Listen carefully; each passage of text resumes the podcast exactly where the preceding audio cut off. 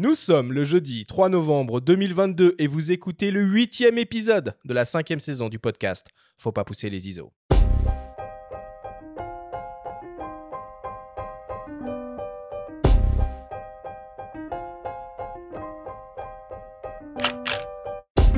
Bienvenue sur Faut pas pousser les ISO, le podcast hebdo pour tous les passionnés de photos et de vidéos. Je suis Arthur Azoulay et j'anime cette émission avec mon ami le journaliste Benjamin Favier. Cette semaine, on s'intéresse aux boîtiers équipés de capteurs APS-C qui reviennent en force sur le devant de la scène. Canon, Nikon, Fujifilm, Sony, tous proposent désormais une gamme d'hybrides APS-C qui ont de sérieux arguments à faire valoir auprès des photographes et vidéastes déjà équipés en hybride 24-36 ou sur le point de franchir le cap depuis le monde du réflexe. Avec nos invités Sébastien Marignani et Pierre-Yves Maître, on vous explique tout.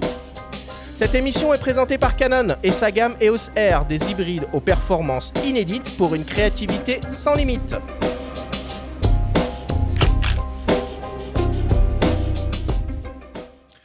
Bien le bonjour, euh, mon cher Benjamin, comment vas-tu ce matin? Salut Arthur, bah ça va très bien. Écoute, si on m'avait dit il y a deux ans qu'on parlerait de la PSC Écoute, en, En saison, 2022. en saison 4, on a parlé du micro 4 tiers, ça me paraît tout à fait logique que l'on parle de la PSC. Ah bah, c'est logique aujourd'hui quand on regarde le marché. En tout cas, moi, je m'en réjouis puisque j'ai un APC qui quitte jamais mon sac. On en parlera peut-être un peu plus tard dans l'émission. Mais il y a deux ans, quand tout le monde se lançait sur le plein format hybride, euh, il y en a qui aimaient à euh, imaginer un arrêt brutal de l'APC, voire une disparition. Donc aujourd'hui, c'est très bien qu'il soit toujours là. Exactement, exactement. Ça, va, ça étoffe un peu les, les possibilités pour tout le monde, euh, qu'on soit photographe ou, euh, ou vidéaste. De toute façon, on a des, des experts du sujet avec nous en plateau, ça fait plaisir. On est quatre autour de la table euh, aujourd'hui. Sébastien, Pierre-Yves, comment allez-vous, messieurs? Bonjour à tous, euh, bah, ravi d'être là. Merci euh, Arthur pour l'invitation et euh, très hâte de débriefer autour de toutes les nouveautés qu'il y a en APS-C à ce moment et de tout ce qu'on peut faire avec. Sébastien Ben, pareil, euh, merci de l'invitation. Je suis très content qu'on parle de la PSC. Comme, comme tu le disais, c'est vrai que on a beaucoup parlé de- du full frame. Euh, L'avènement du full frame nous laissait penser qu'effectivement, on allait perdre un petit peu euh, de, de part de marché sur euh, la PSC et le micro 4 tiers. C'est pas vrai. Et on va en discuter ensemble. Ça marche. Bon, je vais quand même vous présenter hein, pour, euh, pour nos auditeurs. Alors toi, euh, Sébastien, tu es le président de la boutique spécialisée Sélection Photo Vidéo qui fait partie du réseau Fox et qui est située à Paris, au 4 rue Laborde, dans le 8e arrondissement, tout près de la gare Saint-Lazare. C'est une boutique historique qui existe depuis plus de 75 ans et pour ta part, tu y travailles depuis 1986. Au passage, l'année de mai un an. Chez Sélection Photo Vidéo, vous proposez évidemment tout le matériel photo et vidéo possible et imaginable, mais aussi des ateliers pratiques. Vous avez également votre site de vente en ligne, sélection-photo.com, sur lequel vous mettez à jour régulièrement un blog avec de nombreux articles. Est-ce que tout est bon, Sébastien, sur Tout ce que j'ai raconté C'est vrai. Ah, tout, est- tout Tout ça ça est vrai. J'ai l'impression d'avoir les renseignements généraux qui ont fait une enquête sur moi. Mais on a des sources euh, très je, bien vois ça, je renseignées. vois ça. Et pour t'accompagner, on, retrouve de nouveau Pierre-Yves Maître. Alors, c'est pas la première fois hein, que, tu viens, que tu viens à ces micros, mais je vais quand même te, te représenter. Alors, toi, tu travailles pour la société euh, DxOMark, qui est basée à Paris euh, depuis près de six ans, et tu occupes le poste de Product Owner Image Quality Expertise. Tu as suivi une formation d'ingénieur en photonique dans le prestigieux Institute d'Optique Graduate School. Ton travail consiste à concevoir et appliquer des protocoles de test ultra perfectionnés pour évaluer de manière objective la qualité d'image délivrée par les caméras numériques et les smartphones. Exactement. Merci Arthur, on peut faire la prochaine en anglais complètement. et pour Ah, le nous- plus rapidement, nous tente je, pas, on Moi, est je suis je teste des toujours- caméras. Je suis toujours impressionné par la, la complexité des titres euh, des gens en anglais. Des fois, c'est euh, assez impressionnant. Ah, ça en impose, quoi. C'est peut-être pour ça qu'en fait, euh, les cartes sont double face aux Eh États-Unis. ouais, ouais, Il ouais, faut en ouais, mettre quand ouais. même un paquet. Bon, euh, au cours de cette émission, nous entendrons également les témoignages de Jackie Carré de Canon France et enfin de Cyril Duchesne de Fujifilm France. Voilà pour les présentations. Je vous propose qu'on démarre l'émission comme d'habitude avec le Flash Actu.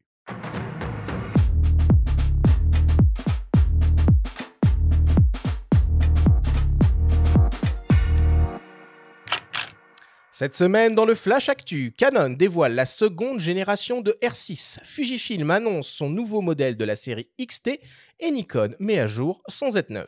Le Flash Actu vous est présenté par Fox.fr, le site des spécialistes de l'image. Canon vient tout juste d'annoncer le premier successeur de son hybride 24-36 mm à succès avec l'arrivée de l'EOS R6 Mark II.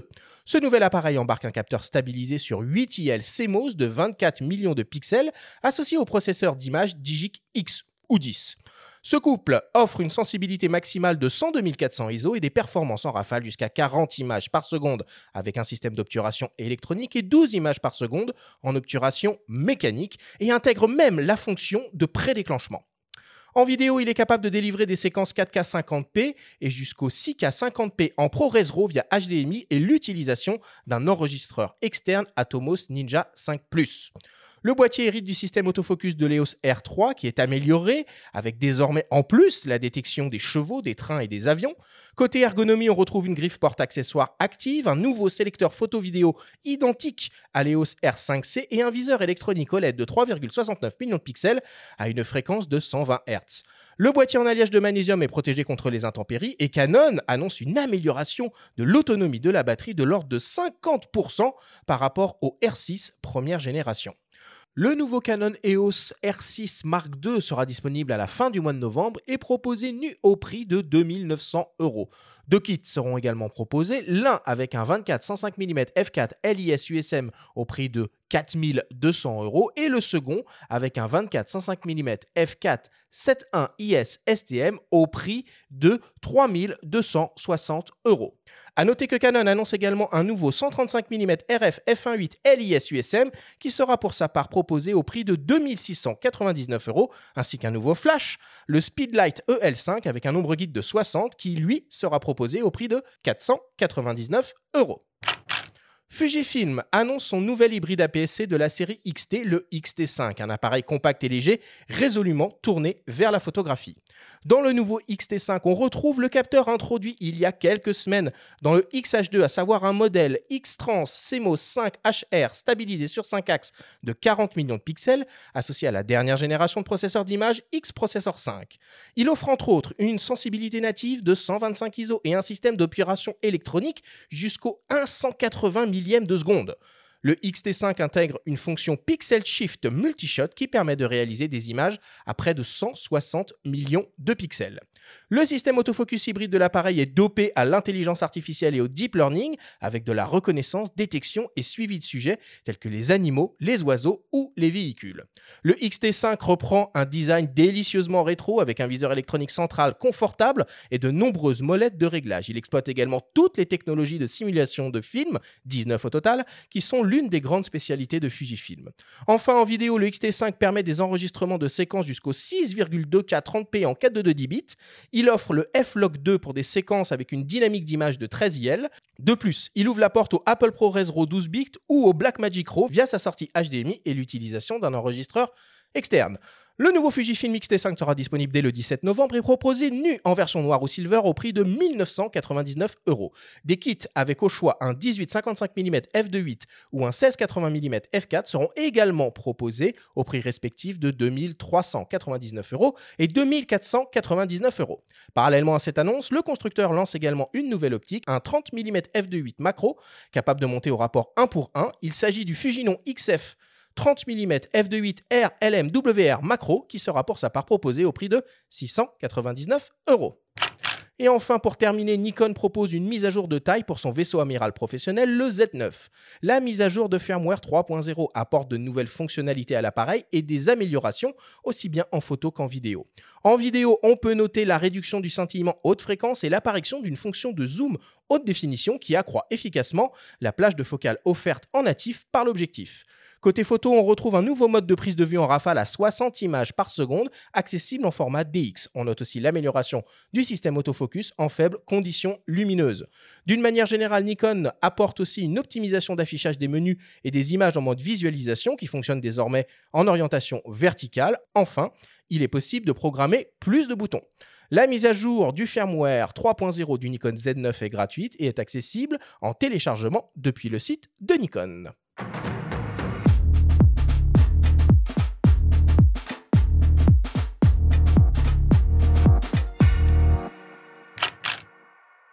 C'est vraiment un festival de nouveaux boîtiers là depuis deux semaines. euh, Benjamin, Euh, Sony euh, la semaine dernière et OM System, Canon et Fujifilm cette semaine. c'est impressionnant. Ouais, c'est copieux. Et puis pour le coup, parlons de plein format, puisqu'on va parler. Pour- dans une émission APS-C, parlons plein format évidemment. Non, déjà bravo à Nikon pour cette belle mise à jour gratuite du, du Z9. Ça, c'est des- vraiment des choses qu'il faut souligner. On le fait souvent assez micro. Fujifilm nous y habituait aussi. Et on attend aussi de Canon qui s'y mettent plus régulièrement. C'est très bien que sur les hybrides, les constructeurs euh, désormais proposent ce genre d'évolution qui permettent de faire perdurer les modèles. Ça, c'est très important. Le R6 Mark II, c'est Ah, un boîtier qui était chaud, euh, hein. assez inattendu quand Ah même. ouais Euh, Il y a la Coupe du Monde euh, au Qatar qui arrive. Alors, on va pas parler ici de toutes les polémiques qui entourent cet événement. C'est pas le propos.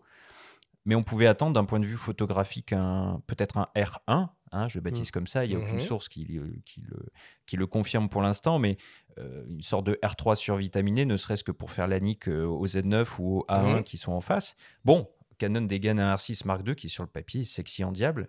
Ouais, Euh, c'est, dingue. Les performances sont absolument délirantes quoi. Enfin, Voilà, donc il le positionne au niveau tarif face à la 7.4. Clairement, je crois que là, le message, euh, il est, il est limpide. J'ai pu l'avoir en main brièvement, hein, j'ai une version bêta en main. Euh, ça m'a rappelé, au niveau du confort de la prise en main, euh, plus la série euh, des 5D, époque Ok, réflexe, que des, que des 6D. Je trouve que c'est une série qui se gonfle, en fait, hein, qui se muscle très clairement à tous les niveaux, au niveau des specs vidéo, photo et du gabarit.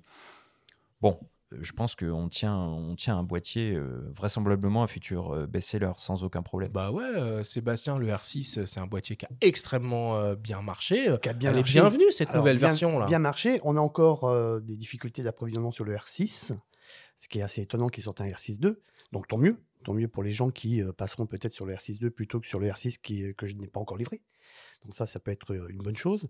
Survitaminé, euh, tu, tu le disais, parce qu'en fait, au vu des specs, euh, on a un super boîtier. Alors, je ne l'ai pas vu, moi, personnellement, mais si tu me dis qu'en plus, ça ressemble à un 5D Mark IV, C'est une un succès. sensation, ouais, c'est une sensation que j'ai eue d'avoir un, un petit peu un 5D Mark IV. C'est-à-dire que on est sur une prise en main, un boîtier un petit peu plus euh, présent, quoi, un petit peu, un, un- un petit peu Ouais, on va plus dire pro, quoi, voilà, c'est ce que j'allais dire, un peu entre plus. Il y a de la maturité dans tout pro. ça qui arrive. Non, mais il y a de la bien. maturité et puis un petit euh, rapidement euh, un petit gap en pixels. Bon, on passe de 20 à 24 millions. Bah, C'était le problème du R6. Et voilà, il y a beaucoup qui, Mm. qui peut-être euh, se satisfaisaient pas de 20 millions, alors que 20 millions, euh, dans les faits, on fait déjà beaucoup de choses. hein. Euh, Peut-être que Pierre-Yves, tu vas pouvoir nous, nous dire un mot là-dessus.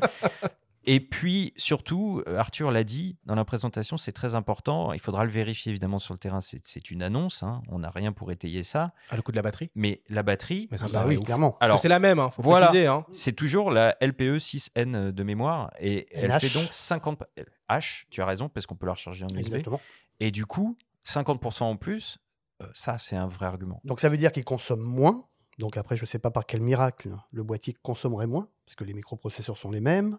Donc globalement, euh, c'est une prouesse. Si c'est si, si c'est le cas, c'est Ouais, prometteur. prometteur. Et du coup, ce gap en pixels, euh, toi, t'en penses quoi? Puis arrive de 20 à 24 On chipote, on... c'est c'est bien. Ça permet de faire un tout petit peu plus de recadrage, d'avoir un tout petit peu plus de flexibilité. C'est pas non plus un saut euh, de géant en termes de pixels, mais par contre, je pense que c'est- ce qui est super important de souligner avec ce, ce boîtier, et ça donne tout le sens à l'émission d'aujourd'hui, c'est qu'il a de plus en plus de, de très très bonnes specs, de très bonnes performances, un, un prix aussi qui est assez costaud, et en fait, ça donne toute la place aussi à la PSC, aux autres formats. Euh, j'ai cru C'est- comprendre Exactement, que- ça dégage de la place pour la PSC euh, un peu plus bas, ouais, tu as raison. J'ai cru comprendre que tu étais passé euh, récemment euh, à la PSC chez Fujifilm en série, en série XT. T'es pas un peu euh, vénère là que le XT5 sorte tout de suite?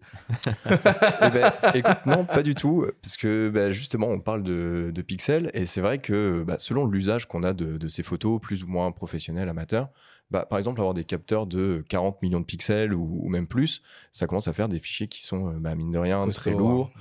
Ouais. Euh, il faut tout le pipe derrière pour euh, bah, après traiter ces photos, les exporter. Donc, c'est pas tout à fait les mêmes contraintes, c'est pas tout à fait les mêmes usages. Ça veut dire que Mais- tu es resté à 26 millions, toi Moi, je suis resté à génération. 26 millions. ouais. Ok.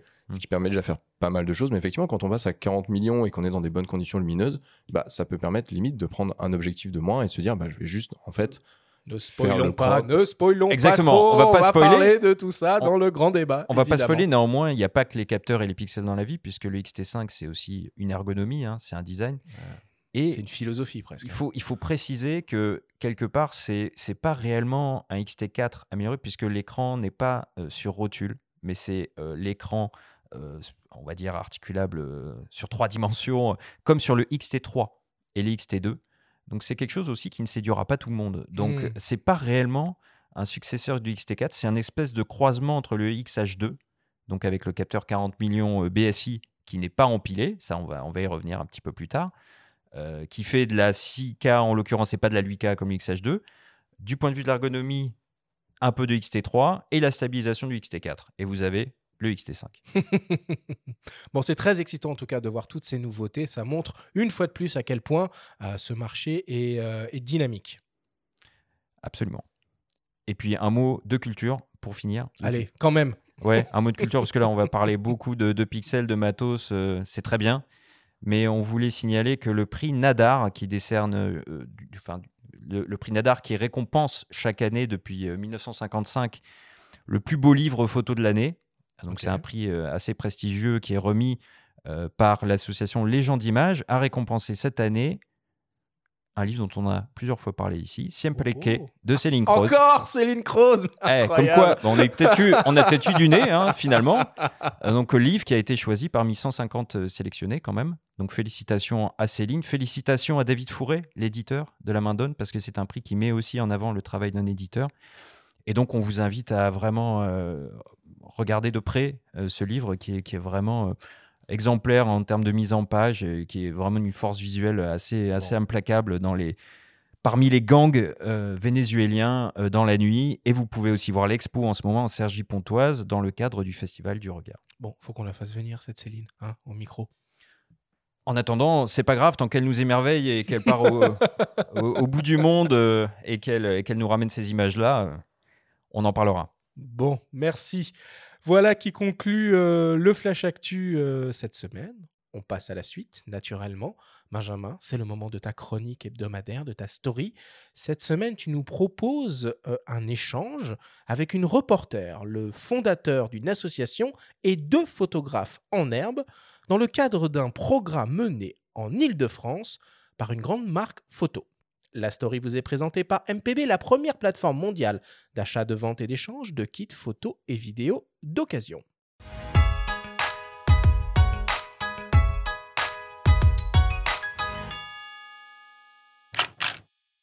Axel de Russet, Djibril Amadou Camara, bonjour. Bonjour. Bonjour. Axel, tu es reporter photographe. Djibril, fondateur de l'association Ça bouge grave. Vous êtes accompagné de deux participants hein, du programme dont on va parler, euh, Abdallah et Bakari, qu'on va entendre aussi. Est-ce que vous, pour commencer, vous pouvez nous expliquer en quoi consiste le Young People Programme? Alors, euh, le Young People Programme, c'est un programme euh, lancé par Canon France qui consiste à travailler autour de la photographie et d'un thème, d'un objectif des Nations Unies de développement durable. Donc, nous, on a choisi avec Djibril l'égalité homme-femme. Et donc, on travaille avec un groupe de 24 jeunes à Saint-Ouen et on utilise pour ça le médium photographique en réalisant des reportages photos autour de ce thème-là. Voilà. Djibril, tu veux dire un mot peut-être sur, euh, sur la participation et l'implication de l'association dans le cadre de, de ce projet-là? On a eu de la chance, euh, quand, à la présentation du projet, de faire un débat avec euh, tous les jeunes. Et du coup, ça nous a permis de, de déceler les problématiques que les jeunes filles du projet du Programme euh, avaient notamment dans, les, dans leur quartier. Et euh, ça a permis aussi un échange avec euh, les jeunes euh, du projet, car c'est un, ah, un groupe mix. Il y a 12 garçons et 12 filles. Et euh, du coup, ça a vraiment permis d'un débat, euh, un débat, un débat constructif euh, autour de, ce, de cette thématique. Est-ce que toi, Axel, tu veux peut-être dire, est-ce qu'il y, a- y quelques problématiques particulières qui ont été ciblées euh, au cours de ces discussions? Ce qui s'est passé, c'est qu'on a eu une première rencontre avec les 24 jeunes. Et en effet, on a débattu autour de ce thème-là. Et donc, chaque jeune a exprimé un petit peu euh, son ressenti dans, son quartier. Donc, euh, que ce soit euh, l'accès à, l'espace public ou les inégalités entre les filles et les garçons quand elles sortent ou ils sortent le soir, a été mis en avant beaucoup aussi les femmes dans le sport, la boxe, le rugby, les femmes euh, dans la musique, les femmes, euh, voilà, il y a eu aussi euh, tout un pan qui a été abordé autour de, de femmes fortes dans, des, industries ou dans des sports qui sont essentiellement masculins.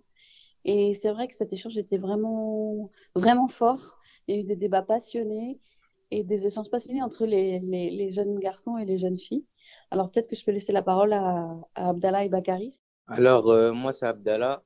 Et euh, alors, euh, les thématiques ont émergé. euh, Il y avait, euh, comme on parlait de l'égalité homme-femme, on parlait, euh, par exemple, on a parlé de quand un garçon sort la nuit, c'est plus mal vu par, par la famille ou pas que si c'est une fille qui sort la nuit. Quand les filles, elles sont, elles sont abordées aussi dans la rue par les garçons. Est-ce que c'est plus difficile d'être un garçon qu'une fille dans un quartier? Bah, voilà, plusieurs autres thématiques de ce genre. En quoi est-ce que l'image, ça va être un bon outil pour, pour faire passer des messages ou pour, euh, sensibiliser euh, par rapport à ces thématiques-là? C'est vraiment l'outil qu'utilisent tous les jeunes. En réalité, ils sont très très familiers de l'image. Après que ce soit un, réflexe, c'est très différent par rapport au téléphone portable. Mais euh, en effet, pour eux, c'est un langage familier en quelque sorte. Donc, ils sont assez à l'aise. Si en plus il avait fallu ajouter, parce que c'est déjà discuter de cette thématique, c'est pas quelque chose qu'ils font forcément quotidiennement. Là, il y a un aspect un peu ludique, il y a un aspect de vraiment, ils aiment l'image, quoi. Donc, c'est, hyper naturel de, de, de traiter de cette thématique en image. Et comme disait à juste titre Abdallah, si tu veux répéter ce que tu m'as dit tout à l'heure, Donc, euh, je disais en fait que l'image, c'est un peu comme euh, une langue universelle que euh, tout le monde peut comprendre. Et voilà, quoi. c'est une langue commune à tous, en fait. Donc, euh, pour eux, c'est, très important de, de se faire comprendre euh, partout. D'ailleurs, ils aimeraient que leur exposition soit à l'international. Ah bah ouais, ça, on va en parler. Bah ouais, ça, faut avoir de l'ambition. Est-ce que ça fait une différence sur le terrain de, de justement photographier avec un réflexe? Et toi, ça a changé quelque chose par rapport à, à ta manière de faire des photos, du coup, ou par rapport aux personnes que tu photographiais? Donc moi, j'ai jamais utilisé d'appareil photo pro et c'est une chance euh, d'avoir utilisé un appareil photo. Et j'ai aimé faire les réglages, tout plein de choses, les photos. Ça n'a rien à voir avec les téléphones. C'est euh, c'est complètement mieux. Les gens nous prennent plus au sérieux alors que avec euh, euh, un smartphone, bah les gens devant les photos, bah ils rigolent, ils font tout plein de choses alors qu'un appareil photo, plus ça rend les gens plus au sérieux quand on les prend en photo, alors que les téléphones, bah, ils rigolent, ils font, ils font des signes. Toi aussi, Abdallah, t'as, t'as senti ça? C'est, plus sérieux qu'avec un réflexe? Euh, oui, parce que euh, bah, avec un appareil photo pro, bah, c'est pas du tout le même contexte. On l'utilise pas dans les mêmes circonstances. Avec un appareil photo, il y a certains réglages à faire. Il y a un angle à avoir, alors qu'avec un téléphone, euh, si on filme, si on fait une vidéo, par exemple, on, on le bouge dans tous les sens ou des choses comme ça, alors qu'avec l'appareil photo, faut euh, bien rester en place, euh, histoire que la photo, elle soit bien vue. Axel, euh, Djibril, vous, vous avez accompagné tout ça. Vous êtes, vous êtes euh, content des résultats? Lui, après, à la fin, c'est le résultat, c'est ça sort de bonnes photos parce qu'Axel est une bonne, une bonne, euh, bonne prof. Donc en soi, oui, il y a des super bonnes photos. Et euh, ouais, en plus, Canon nous a, on a la chance que Canon nous a laissé entre les mains des 4000D EOS. Et euh, du coup, pour les réglages, pour euh, la première prise en main et tout, c'est euh, c'est c'est super pour euh, pour pour les jeunes quoi. Et du coup, euh, ouais, franchement, ils sont forts. Mais euh, je voulais, je- j'en dis pas trop parce que je vous laisse euh, voir l'exposition euh, qu'ils vont qu'ils vont présenter eux-mêmes. euh, je, je pense le 8 mars 2023 à la serre Wangari à Saint-Ouen. Moi, je suis très contente du travail qui a été réalisé jusqu'à présent. Je pense que le contexte qui fait que ce soit hors contexte que scolaire aussi, c'est avec l'association Ça bouge grave, on est dans un état d'esprit qui est assez libre et, et voilà, les, jeunes sont assez autonomes, donc euh, c'est cadré, mais c'est aussi euh, dans leur quartier, et, ils ont une certaine confiance et donc le résultat est là. Vraiment, les photos sont bonnes, les reportages sont bien montés. Moi, je suis très impressionnée. Et je pense que c'est aussi le fait euh, que ce soit près de chez eux. Ils ont trouvé les reportages, on a réfléchi ensemble et chaque euh, voilà, ils se sont montrés très impliqués sur le terrain. Et l'échéance du 8 mars, bah Djibril et moi, on est de Saint-Ouen, on est au Donien. Donc évidemment, on est très fiers de faire ce projet-là. Moi, je suis très fière euh, de faire ce projet-là, que ce soit le c'est le projet Canon euh, Young People Programme Europe. Donc on on est en quelque sorte euh, des pionniers, on va dire. On, on va représenter euh, la, France euh, dans ce programme-là et l'Europe même en général. Donc on est très fiers. euh, moi, je suis très fière et j'attends avec impatience le 8 mars. Et Abdallah Bakari, vous appréhendez un peu l'échéance du, du 8 mars ou vous êtes excité à l'idée d'imprimer vos, vos photos? Ben, on est un peu excité, quoi. Voilà. On est très content de ce qu'on a fait. Et voilà, on aimerait le voir au plus vite. Ouais, euh, moi j'aimerais bien euh, les voir euh, imprimés. Bah, je serais très content quoi que les gens ils puissent voir ça. De toute façon, euh, les jeunes aideront tout, dans la, dans la préparation de l'événement. Notamment, ce seront les, bah, les ambassadeurs, les porte-parole du projet. Bah, ce sera l'objectif à ce moment-là de commencer à pitcher leur, le projet à tout le monde et à communiquer aussi sur ce qu'ils ont fait. Et euh, l'objectif aussi, c'est de, de les préparer avant euh, l'événement pour pas qu'ils soient euh, trop, euh, trop surpris euh, du monde parce que l'objectif, c'est qu'il y a beaucoup de monde. Donc, on va se faire un petit, euh, on va se faire une petite expo privée en amont avec les parents et tout pour qu'ils appréhendent à peu près l'échéance du 8 mars. C'est quoi comme journée le 8 mars? Le 8 mars, c'est pas la journée de la femme. C'est pas la journée de la femme, c'est la journée Des égalités hommes-femmes. International. des droits des femmes. International. des droits des femmes, c'est ça Rendez-vous le 8 mars alors pour cette expo. Merci à tous les quatre en tout cas et à très bientôt alors en 2023. Ouais, Merci, à bientôt. bientôt. À bientôt.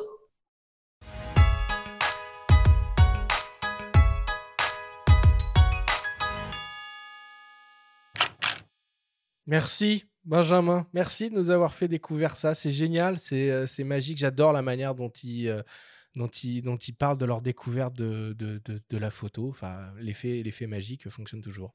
Ouais, peut-être qu'on comprend un peu mieux l'engouement actuel de toute une jeune génération pour l'argentique aussi. Peut-être que tu pourras en dire un mot, euh, Mhm, Sébastien, Absolument. ouais. hein, dans les magasins. Euh, je crois que l'attrait pour l'outil photographique ou la découverte de l'outil photographique, au-delà des images qu'on peut faire avec euh, son smartphone, bah, finalement, ça véhicule une certaine magie aussi. Et puis, euh, il y a un plaisir à l'usage. Ils en, ils en parlent. Alors, il y a d'autres conversations que j'ai eues avec eux où ils me parlent euh, de- du réglage des ISO, hein, entre autres. Ils en, ils en parlent, ils ont été familiarisés euh, à ça et ça fait écho aussi. Donc, ce programme est initié, ils l'ont dit plusieurs fois, par Canon France hein, et va peut-être être porté à l'Europe. Le Young People Programme, c'est un peu un laboratoire et ça fait une résonance avec un autre programme euh, dont on a déjà parlé, dont je reparlerai aussi plus tard, euh, qui est euh, impulsé par l'association Analogue Sport, Ah oui, on en avait parlé. souviens de ça, qui sûr. sensibilise les jeunes à la photographie argentique dans le cadre de la photo sportive D'accord. ce qui est un, un double challenge. Quoi. Et euh, là, euh, il se trouve que ça va être la deuxième édition de l'Analog Sport Festival qui va se dérouler du 10 au 20 novembre à l'espace Voltaire dans le 11e arrondissement. Donc c'est là, ce mois-ci. Euh, si vous êtes de passage, euh, allez-y. Sébastien, les, les, les, les, les jeunes qui ne connaissent la photographie qu'à travers un, un smartphone, ils s'intéressent quand même un peu euh, à des vrais appareils photo? Oui, de plus en plus, parce qu'on le voit. euh, alors, on tu parlais effectivement de, de la photo argentique. Il y a l'objet, en fait. C'est l'objet d'abord qui fait que Bah, les gens se mettent L'appareil pro, Ah hein, bah, l'appareil pro quoi. Mais tu vois, mais sans, au début, on va, on va dire, c'est récupérer l'appareil de papa. Mhm. Donc, euh, il récupère l'appareil. Alors, euh, ça peut être un Patax Camille ou MX, euh, ça peut être un FM2. euh, donc, il, il y a déjà l'objet. Et ça rejoint à l'esprit de Fujifilm, l'objet vintage. Donc, ça, c'est déjà une première approche. Et quand tu as un appareil photo à la main, et euh, le jeune homme l'a très bien dit, Jibril l'a très bien dit, c'est autre chose. C'est-à-dire que c'est pas un téléphone. Là, tu es destiné à faire de la photographie parce que tu as un appareil photo. Tu fais plus d'images, tu fais de la photo. Donc ça, c'est aussi la grosse différence. Après, euh, le côté vintage et l'appropriation d'un certain grain d'image. Tu vois, euh, en fait, les filtres Instagram du début d'Instagram. C'est-à-dire qu'ils veulent revenir à ça, avoir du grain et non pas du On bruit. pouvait se mettre des petites oreilles de lapin en argentique? J'ai pas Alors, souvenir de ça. moi. Alors, quand je te parle de, quand je te parle de filtre, c'est le début où tu pouvais avoir un effet de flair hein, qui n'existait pas. Plaisante, Tu, hein. peux avo- tu pouvais avoir euh, comme si ton, ton Petit traitement croisé. Voilà, un petit voilà. Et ça, euh, globalement, c'est ce qui plaît bien. Après ça, euh, beaucoup de gens qui, euh, de, jeunes euh, primo-accédants à la photographie qui viennent avec de la photographie avec un, smartphone arrivent aux limites. C'est-à-dire qu'ils s'aperçoivent qu'ils ne peuvent pas vraiment faire de tirage euh, en grand format avec leur téléphone, que les images sont très jolies sur l'écran, mais dès qu'ils sortent de l'écran, ça ne donne pas de bons résultats. Ils sont passionnés de photos, ils se disent, il faut que je passe à autre chose. Et là, on va rejoindre en fait le sujet d'aujourd'hui, c'est la PSC, Mhm. Où ils vont se diriger parce qu'ils veulent pas non plus avoir, alors ils n'ont pas forcément un budget euh, extensible, ils veulent pas non plus avoir un gros produit, puisqu'en fait le but c'est d'avoir un produit que j'ai tous les jours dans mon sac. Et ça, effectivement, le réflexe, euh, enfin le réflexe hybride ou le réflexe ne le- en full frame ne le permet pas. Et là, en l'occurrence, oui, tout à fait, c'est des réflexes 4000D pour être précis. Donc c'est Ben des voilà, c'est réflexes c'est la APS-C question que j'allais, c'est et la question que j'allais te poser. Très c'est- grand public. Pour Et voilà. Il n'y a pas plus grand public. Exactement. Donc c'est des boîtiers à moins de 700 à peu près, euh, voilà, dans, dans ces- dans cette gamme-là. Euh, Pierre-Yves, toi, tu nous as expliqué déjà plein de fois euh, à ces micros que les smartphones faisaient énormément de progrès en termes de, de qualité d'image, de, de- de tout ça. Enfin, il y a quand même un, un- un terrain sur lequel ils peuvent pas se battre euh, contre les appareils photo, c'est sur la prise en main et l'expérience finalement. Bah ouais, exactement. Et en ça, le témoignage qu'on a là, je le trouve vraiment super intéressant. Parce qu'il y a une chose qui ressort quand même, c'est que euh, le langage de l'image, de la photo, il est déjà connu euh, un peu par tout le monde. Via les smartphones, il est accessible, on peut le, le pratiquer un petit peu.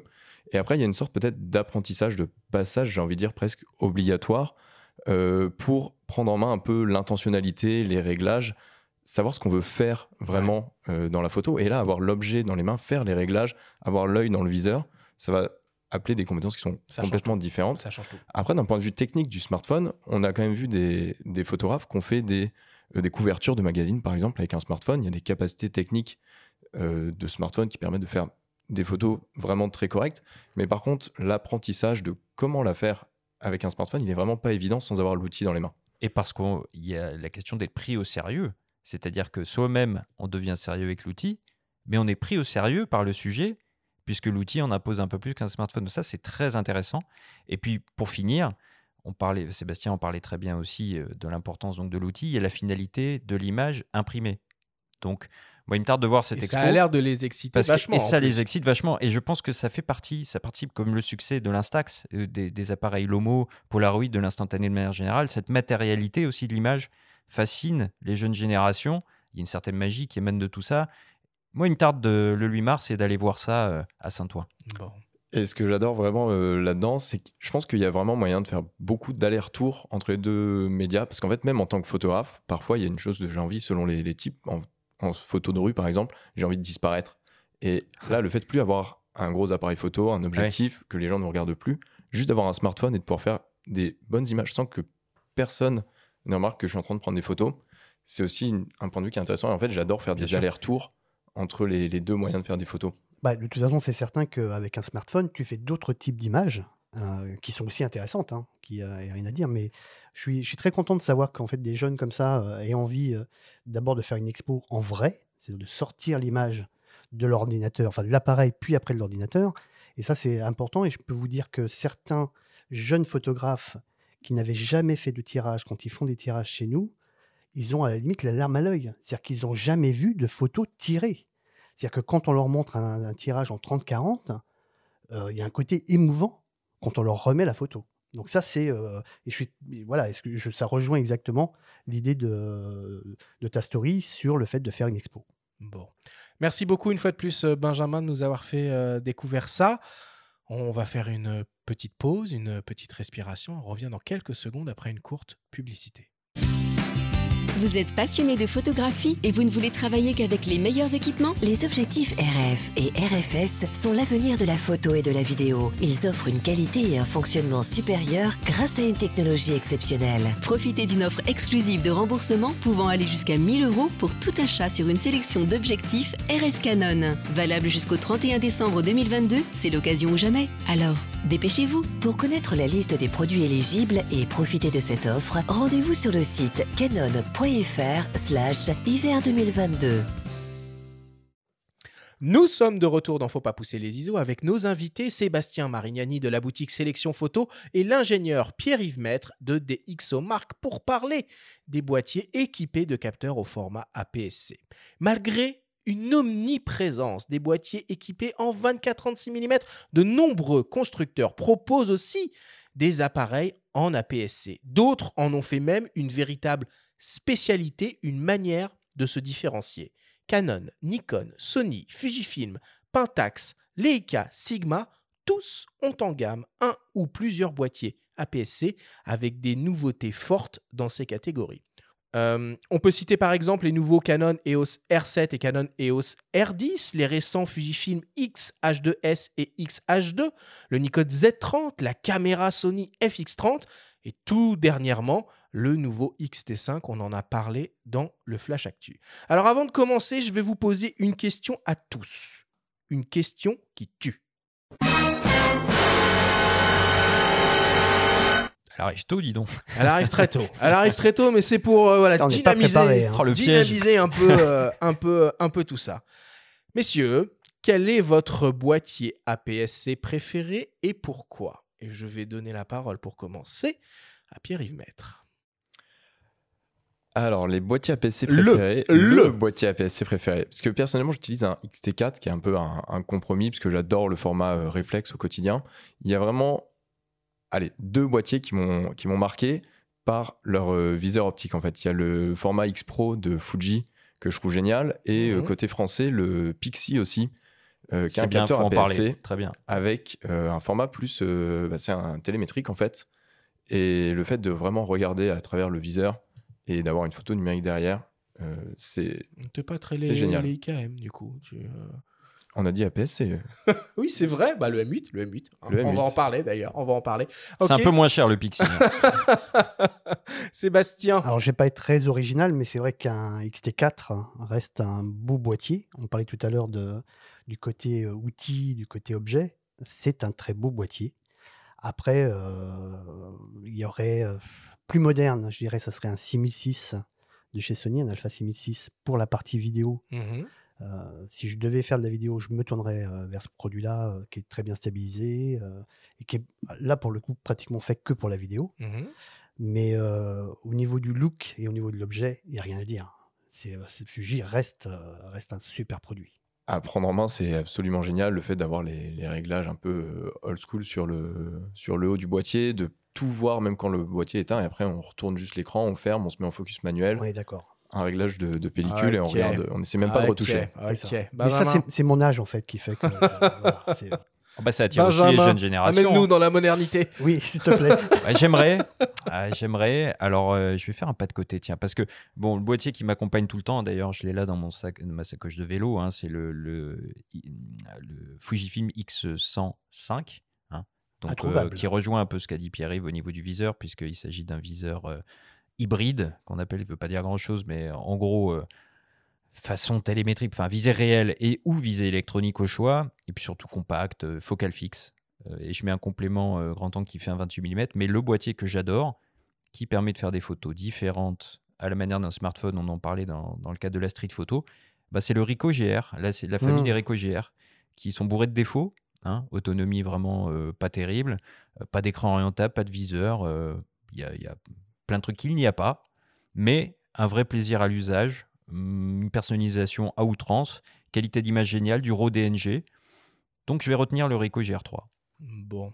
Alors moi, en ce qui me concerne, euh, je vais avoir une réponse un peu plus originale parce que c'est le Canon EOS 300D euh, qui a une valeur tout à fait affective pour moi puisque c'est par ce réflexe-là euh, que je suis rentré, on va dire, dans le dans l'univers de la de la photographie euh, numérique. hein. Pour rappel, c'était euh, un des premiers boîtiers, Ouais. entre gros guillemets, relativement abordable, euh, qui permettait de, bah, de passer au réflexe numérique. C'était un capteur de, de 6 millions de pixels, euh, un viseur, euh, un viseur pentamiroir, ça devait faire deux images par seconde en rafale, mais, mais un écran arrière minuscule. Mais quel kiff! Quel kiff! J'ai fait beaucoup de choses avec ce truc-là et figurez-vous que j'en ai racheté un euh, d'occasion il n'y a pas très longtemps et, euh, et bah, ça me fait plaisir de temps en temps de le, de le ressortir. Il fonctionne encore très bien. Ah Bah, j'ai gardé mon premier appareil numérique qui était un 400D aussi. J'ai gardé pour le coup, pour éviter de le repayer beaucoup plus cher aujourd'hui. Et tu vas devenir parlais- vintage parlais, bientôt. Sébastien, du, de l'appareil photo de, de papa. Et c'est vrai que moi, en fait, quand j'ai commencé la photo, c'était avec l'appareil photo de mon père. C'était un, un Nikon euh, D200 Oui, euh, à l'époque. Et c'est Ah ouais, c'est génial. beau- le- beau début, ouais, hein, c'est déjà un sacré- début. Après, je- ouais. Mais après, tout- je suis redescendu en gamme et je remonte petit à petit, euh, petit à petit la pente. Mais je pense que c'est pas étranger au fait que j'aime bien le, le format aussi réflexe, viseur central. Ouais, Bon, puis que déjà, des boîtiers APS-C là. hein, On pour s'aperçoit que Arthur est un sentimental, ça c'est une première chose. Ça, et pour, euh, pour aussi euh, finir et conclure euh, sur, sur le choix, euh, le Nikon, a très, enfin le ZFC en l'occurrence, a très bien joué. C'est-à-dire qu'aujourd'hui, on vend le ZFC pour son look. Ah oui. C'est-à-dire que là, ça Alors, ressemble. Juste petite précision, hein, le Nikon ZFC, donc c'est un boîtier hybride en monture Z équipé euh, d'un capteur euh, APS-C qui a un look très rétro qui fait Ah un peu bah. penser au, au FM2. Qui se veut, euh, ouais, ah oui, clairement, oui. Voilà, un clin d'œil au un FM2. petit look, absolument. euh, un petit look à l'ancienne. Pour quoi. te dire, on le met nous en, en vitrine. Il est proche. On a une vitrine euh, muséum Nikon. Il est proche, donc euh, le boîtier est mis en place de telle façon à pouvoir montrer d'où il vient. Et c'est un carton. Voilà, c'est euh, les gens adorent ce boîtier pour son look. Par rapport au, au Z50 dans les chiffres de vente. euh, Ah ben, an, ça n'a rien à voir. Rien à voir. Alors, euh, on va rentrer un peu dans, dans le vif du sujet, hein, finalement. Alors, à une époque pas si lointaine, hein, les boîtiers équipés de capteurs APS-C régnaient littéralement en maître euh, dans l'univers du réflexe et ont été pour beaucoup de constructeurs euh, l'une ou la première porte d'entrée euh, dans l'univers hybride. Alors, on se souvient, on en a parlé rapidement, euh, de l'EOS 300D et des Nikon D70, respectivement en 2003 et 2004, du Nikon D200 euh, en 2005, du Leica M8 en 2006, donc le, premier M numérique qui était équipé en capteur APS-C, du Canon EOS 7D en, en 2009, un boîtier quasi pro, quoi, taillé pour, pour l'action et le terrain. Des Sony Nex 3 et Nex 5 en 2010, les premiers hybrides Sony qui étaient équipés euh, euh, de capteurs APS-C et qui ont inauguré euh, la fameuse euh, monture E, ou encore les Canon EOS M en, en 2012. Alors, la première question à laquelle on va essayer de répondre, c'est finalement pourquoi on appelle ça un capteur APS-C Est-ce que l'un d'entre vous est capable de répondre à cette question? Je peux. Alors, vas-y, Sébastien, on t'écoute. En fait, euh, au départ euh, de l'argentique, il y avait donc le format 135, donc le 35 mm, qui faisait 24-36. Et euh, à un moment, ça s'est soufflé un petit peu, c'était dans les années 90. Euh, T'étais déjà à sélection photo vidéo Eh à oui. l'époque. hein. Non mais alors, on va arrêter de parler de ça parce que au bout d'un moment, les gens vont faire un calcul. C'est de la Mais persécution. quel âge a-t-il? Quel âge a-t-il? Voilà. Donc, euh, on va, s'il te plaît, Arthur. C'est chance, c'est un podcast terminé. et c'est pas filmé, terminé. donc euh, voilà. Oui, voilà, c'est pas filmé. Le Mais je- mystère reste entier, quoi. c'est vrai, c'est vrai. Si J'ai plutôt un physique de radio que de télévision. Mais c'est- pour ça qu'on fait du podcast, nous. hein. Merci. On n'est pas fous. Donc, disais-je, euh, donc le, le- ce format-là s'est soufflé un peu. L'industrie de la photo s'est dit tiens, ça serait bien de sortir euh, un nouveau format avec des boîtiers plus petits. Euh, et ils ont sorti euh, l'APS-C qui s'appelait Advance Photo. System. Ouais. des cam- des... Alors, c'était fait pour que ça soit plus simple. Donc, les pellicules n'étaient plus, enfin, les films n'étaient plus avec la languette qui sortait, qu'il fallait mettre dans un cran. Ouais, c'était tout automatique, quoi. Voilà, c'était des sortes de cassettes qu'on mettait à l'intérieur. Ça a bien fonctionné, tout le monde en a fait, euh, et tout le monde en a fait même avec des objectifs interchangeables. Ça existait euh, chez Nikon, chez Minolta à l'époque, chez Canon, tout le monde a fait ces produits-là. Puis des produits plus petits, c'était Kodak hein, qui avait lancé en fait cette, euh, ce format-là, puisque Mhm. c'était des fabricants de films. Ils avaient aussi leur propre, euh, leur propre appareil, ça s'appelait les Advantix. Donc tout ça a fait que ça a relancé le, marché. Mais est arrivé le numérique ça a effectivement coupé court à ce format, puisque le numérique est arrivé, et le format utilisé par le numérique au départ, bah, c'était de dire, bah, tiens, on va prendre ce même format qui est pratique, et euh, on va pouvoir sortir, euh, je pense qu'ils pensaient même à l'époque pas forcément sortir du plein format. C'était au départ dire, le format Exactement. du numérique, ça sera ça. Alors, il y a une particularité quand même avec ce, ce- ce- ce format APS-C, donc ce format de, de, de capteur, c'est qu'il induit euh, ce fameux coefficient de, de conversion qu'il faut, euh, qu'il faut appliquer au, au- au focal. Euh, Pierre-Yves, est-ce que tu peux un peu nous expliquer pourquoi et surtout comment? Comment? Alors, pourquoi? En fait, euh, il va y avoir un facteur de conversion quand on va passer sur de la PSC, c'est-à-dire que si on achète un objectif qui va être euh, 30, 32, 33 mm, la, focale physique optique, le calcul de focale qui est juste un calcul, effectivement, c'est 30-32 mm. Par contre, quand on va mettre un capteur derrière qui va être plus petit qu'un capteur plein format, en fait, on va prendre qu'une partie euh, du cercle optique qui sort derrière l'objectif de 32 mm. Et donc, du coup, c'est comme si on zoomait un petit peu dans le cercle optique de, de, ce, de cet objectif. Et donc, on va se retrouver avec un équivalent plein format comme si on avait un 50 mm. Donc, en fait, tous les objectifs un peu standard euh, 50 mm f1.8 en plein format, ils vont se retrouver plutôt sur, euh, en fait, des 33 mm, 35 mm en, en APS-C avec un facteur de conversion de fois 1.5. Oui, puis souvent, euh, du coup, les gens sont un peu paumés parce que sur l'optique en elle-même, c'est pas l'équivalence qui est indiquée, mais c'est la focale. Pourquoi ils mettent pas Ah, les la focales focale directement réelle. sur les optiques quoi? Bah, sur- surtout sur les optiques qui sont dédiées. Ils auraient pu directement donner la vraie focale et non pas euh, la focale de- du plein format. Alors parfois, c'est marqué en magasin ou dans des guides, euh, on l'indique, on voit équivalent à fait. 24-36. Mm. C'est valable pour les compacts. hein, Là, on parle d'APS-C, c'est valable pour tous euh, tous les Pour appareils. les micro 4 tiers, il y a un facteur facteur euh, x2, Voilà. euh, encore un peu plus pour les formats 1 pouce euh, jusqu'à euh, 2.6. Euh, et donc ça, ça va changer la façon dont on aborde euh, la focale. Ça va aussi changer après tout ce qui est euh, profondeur de champ, euh, flou d'arrière-plan. Euh, en fait, quand on va passer euh, d'un objectif, euh, par On a déjà eu cette 1.8, discussion dans ce podcast. quand on va passer d'un objectif 1.8 euh, en plein format à un objectif 1.8 en APS-C, Ouais. euh, on va avoir une profondeur de champ qui est un peu plus large. Donc, quand on va faire la mise au point au même endroit, on aura une zone plus nette autour de ça. Donc, en fait, il y a un peu les mêmes facteurs de conversion qui s'appliquent à la profondeur de champ. Et je parle vraiment juste de ce qui est net et ce qui est pas net dans l'image. Ouais. Et du coup, par exemple, si on veut un équivalent f3.2 euh, en plein format, ça va être plutôt un f2 sur la PSC pour avoir la même zone de netteté ou le même flou d'arrière-plan. Euh, et de la même façon, ça va être un f1.6 en micro 4 tiers qui va faire un f3.2 en plein format. C'est pour ça qu'on Donc- peut pas comparer un 14-40 euh, ou un 12-40, on va dire, de l'huit d'une marque micro 4 tiers avec un 24-70 de l'huit plein format.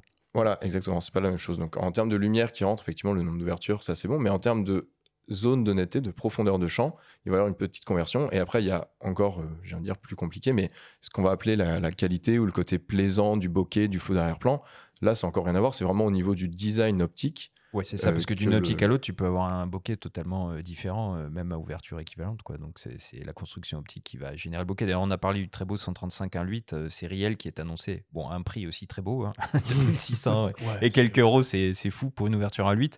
Mais euh, le bokeh c'est- a l'air euh, pas mal du tout. Quoi. Ok, donc euh, ce coefficient de conversion de 1,5 fois, finalement, il est super cool quand on aime utiliser des, des longues focales. Puisque Alors- un, un 200 mm se transforme en 300, un 400 en, en 600, etc., etc. Ouais, et 1,5 fois, précisons au passage que 1,5 fois pour la majorité, puis il y a une exception puisque Canon c'est 1,6 fois. Oui. Bon, petite que, oui, précision. selon mais les marques, c'est pas exactement les la mêmes taille- tailles de. euh, ouais, la de- taille du de- capteur de diffère euh, parfois. Voilà, effectivement, c'est vrai que sur le 24-36, c'était vraiment la taille de pellicule, Ah oui, il n'y a pas de débat, c'est 24-36. Exactement. Euh, après, c'est vrai qu'en APC, au lieu de 36 en largeur, ben, on va avoir des euh, 23,5, C'est ça. 22,8, euh, un peu plus libre selon les, les fabricants. Après, à l'usage, euh, en fait, on ne va pas euh, énormément s'en rendre compte, c'est- ça reste vraiment dans la largeur du trait. Mais comme disait le Arthur, c'est un avantage pour euh, les gens qui veulent faire du sport ou, du, euh, ou de l'animalier, puisque tu vas augmenter en fait ta focale. Par contre, le fan de paysage, euh, C'est moins vrai. cool. Oui, mais tu vois aussi Tu la... as des ultra grands angles hein, qui permettent euh, Bien pallier. sûr, Enfin, oui, oui, tu bien peux sûr, toujours bien faire sûr. du paysage. hein. Oui, ils ont tout le monde a une gamme, enfin toutes les marques ont une gamme où tu as un ultra grand, donc tu as toujours Mhm. un 10 mm qui correspond à un 15 ou un 16 qui est dans, dans la gamme. Et le fait de la profondeur de champ, tout le monde parle que c'est un peu dommage que cette profondeur de champ soit si importante et donc on ait une plage qui est très nette partout, en particulier l'arrière-plan. C'est vrai que c'est ennuyeux pour le, pour le portrait, mais je parlais pour le sport. Nous, on a des clients qui adorent ça parce que quand tu fais par exemple un match de foot, ben, tu vas avoir le premier plan qui est net, mais le joueur de derrière net également. Et ça peut être important, tu vois. Euh, pour, évidemment, pour le portrait, euh, de ne pas avoir un flou qui met en présence euh, le sujet principal, ça c'est un peu ennuyeux. Alors, et ça, c'est très vrai et très intéressant parce que même au final, maintenant, sur le smartphone, on a beaucoup de problèmes parce qu'ils ont tous des ouvertures, j'ai envie de dire, la plus grande possible à 1.6, 1.7 pour faire rentrer le maximum de lumière, le capteur étant plus petit. Et par contre, avec ces ouvertures-là qui sont fixes, on ne peut pas la changer. Bah, quand on va faire des photos de groupe, de famille à plusieurs avec un peu différents plans, euh, bah, on va souvent se retrouver avec l'arrière-plan qui est un petit peu flou. Et là, on ne peut pas fermer, donc on n'a on n'a pas le choix. Donc effectivement, selon l'utilisation de la photo, euh, ça peut être un avantage d'avoir une profondeur de champ plus ou moins grande. Et euh, bah, pour de l'animalier, ça permet aussi de ne pas rater son focus euh, plus facilement. tout à fait. Et en vidéo aussi. On en dira peut-être un petit Ah mot oui. plus tard, mais ça, en vidéo, euh, on apprécie de pouvoir avoir cette petite zone de confort supplémentaire qui en plein format génère euh, parfois des gros loupés. Alors, pour, bien qu'on comprenne euh, les choses vis-à-vis de ces boîtiers équipés en APS-C, il faut, qu'on parle un tout petit peu de, de monture, euh, parce que pour le coup, tous les constructeurs n'ont pas la même stratégie à ce niveau-là. Alors, on l'a évoqué tout à l'heure, donc Sony a lancé la monture E, hein, au moment de son entrée sur le système hybride avec les, NEX en 2010, et finalement, c'est toujours cette même monture qui est utilisée actuellement sur les boîtiers Sony, qu'ils soient 2436 ou euh, APS-C. Par contre, il y a deux gammes d'optiques, une gamme compatible avec le plein format et une gamme spécialement conçue pour les formats APC, respectivement E et FE. Chez Nikon, c'est à peu près la même chose. Euh, sur leur monture Z, ils ont deux gammes d'optiques, euh, une gamme DX et une gamme FX. Exactement la même chose qu'il y avait euh, du, temps, du temps de l'argentique. Chez Canon, c'est encore un peu plus compliqué, puisque euh, euh, on retrouve de la PSC dans deux systèmes complètement différents, que sont les EOS M euh, et, et les EOS R. Et au sein de la monture EOS R, qui est un peu la, la- la reine euh, chez Canon, là encore, on se retrouve avec deux gammes, les, euh, les obtures RF et euh, les optiques, pardon, RF et les optiques RFS. Avec une parenthèse à ce niveau, parce que plus compliqué chez Canon, oui et non, dans le sens où c'est plus simple par rapport à la période des réflexes, où il fallait faire attention puisqu'on ne pouvait pas monter des optiques EFS dédiées, euh, du coup, à l'époque à la PSC sur les réflexes, sur les réflexes plein format, Mhm. alors qu'aujourd'hui, un utilisateur qui possède un R7, par exemple, pourra monter ses optiques RFS Oui, moyennant un petit truc, mais euh, oui, sur oui, oui, son, s'il a aussi un, un plein format, sur son R6, R5 ou, ou autre. Quoi. Exactement. Fujifilm, c'est beaucoup plus simple, hein, puisqu'ils ont misé sur, le, sur, sur la PSC dès le début, donc une seule monture, il n'y a, pas de- euh, y a, pas de- y a pas de problème. Et les IK, euh, double monture aussi, si on peut dire, euh, pour le M8, qui était le, le premier M numérique en APC, donc la fameuse monture M. Et ils ont aussi lancé un système hybride en APS-C. Alors, c'était les Leica T Ouais. initialement, TL, puis CL, qui eux utilisent cette fameuse monture L dont on a déjà tant parlé dans cette émission, qui est commune à Panasonic, euh, Leica et, euh, et Sigma. Donc voilà, c'est un peu important de bien, de bien, piger, euh, de bien piger tout ce qui se passe au niveau des, euh, au niveau des montures. Bah, au moment de se, se construire une gamme optique, c'est ultra important. Quoi. Ouais, parce qu'en fait, on va pouvoir faire plein de choses. Le, le pas de vis, finalement, est le même, et on va pouvoir essayer des choses un peu différentes. Si on prend un- une optique plein format et qu'on la monte sur son boîtier APS-C, Pas de problème. pas de problème. On va même être un peu meilleur, parce qu'en fait, on va pas taper dans les coins de l'optique. Ouais, Donc, en fait, les le- performances dans le champ On va euh, vont être super bonnes. Et par contre, si à l'inverse, on monte un objectif designé APS-C sur un plein format, bah là, on va avoir le fameux cercle optique, en fait, directement Oui, mais sur les le boîtiers capteur. modernes, ils ont des fonctions de crop automatique crop, qui. ça, tout à euh, fait. Mm. Normalement, il est reconnu. Alors, dans les menus, Mm. souvent, on peut mettre crop auto. Ouais, euh, c'est ça. et- et Exactement. il va être reconnu, le recadrage sera, automatique. quoi. Alors, aujourd'hui, les boîtiers équipés de, de capteurs APS-C, ils semblent vraiment de nouveau euh, sur, euh, sur le devant de la scène. Euh, la preuve en est avec euh, l'arrivée des modèles Canon et Nikon sur leurs montures phares que sont la monture RF et la monture Z. Euh, Nikon a, lancé un premier boîtier décliné en trois versions, Z30, Z50, euh, ZFC. Canon, pour sa part, est allé un petit peu plus loin dans, l'exercice et a lancé, entre autres, l'EOS R7 euh, très récemment, un boîtier très expert euh, qui est équipé euh, de ce fameux capteur APS-C. On vous propose d'écouter Jackie Carré, le chef produit de Canon, nous parler de ce nouveau boîtier. Alors, avec euh, l'EOS R7, on a voulu ouvrir le système EOS R au capteur APS-C.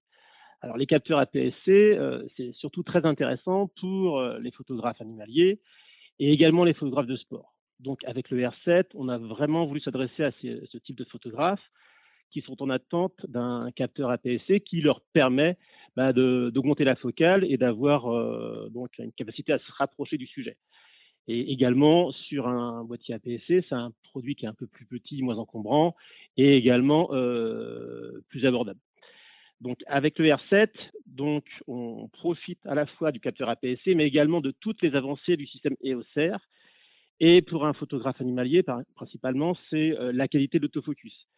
L'autofocus sur le R7, euh, donc, qui fait appel à l'intelligence artificielle, mais il est en capacité à détecter et suivre le sujet sur toute la surface de l'image.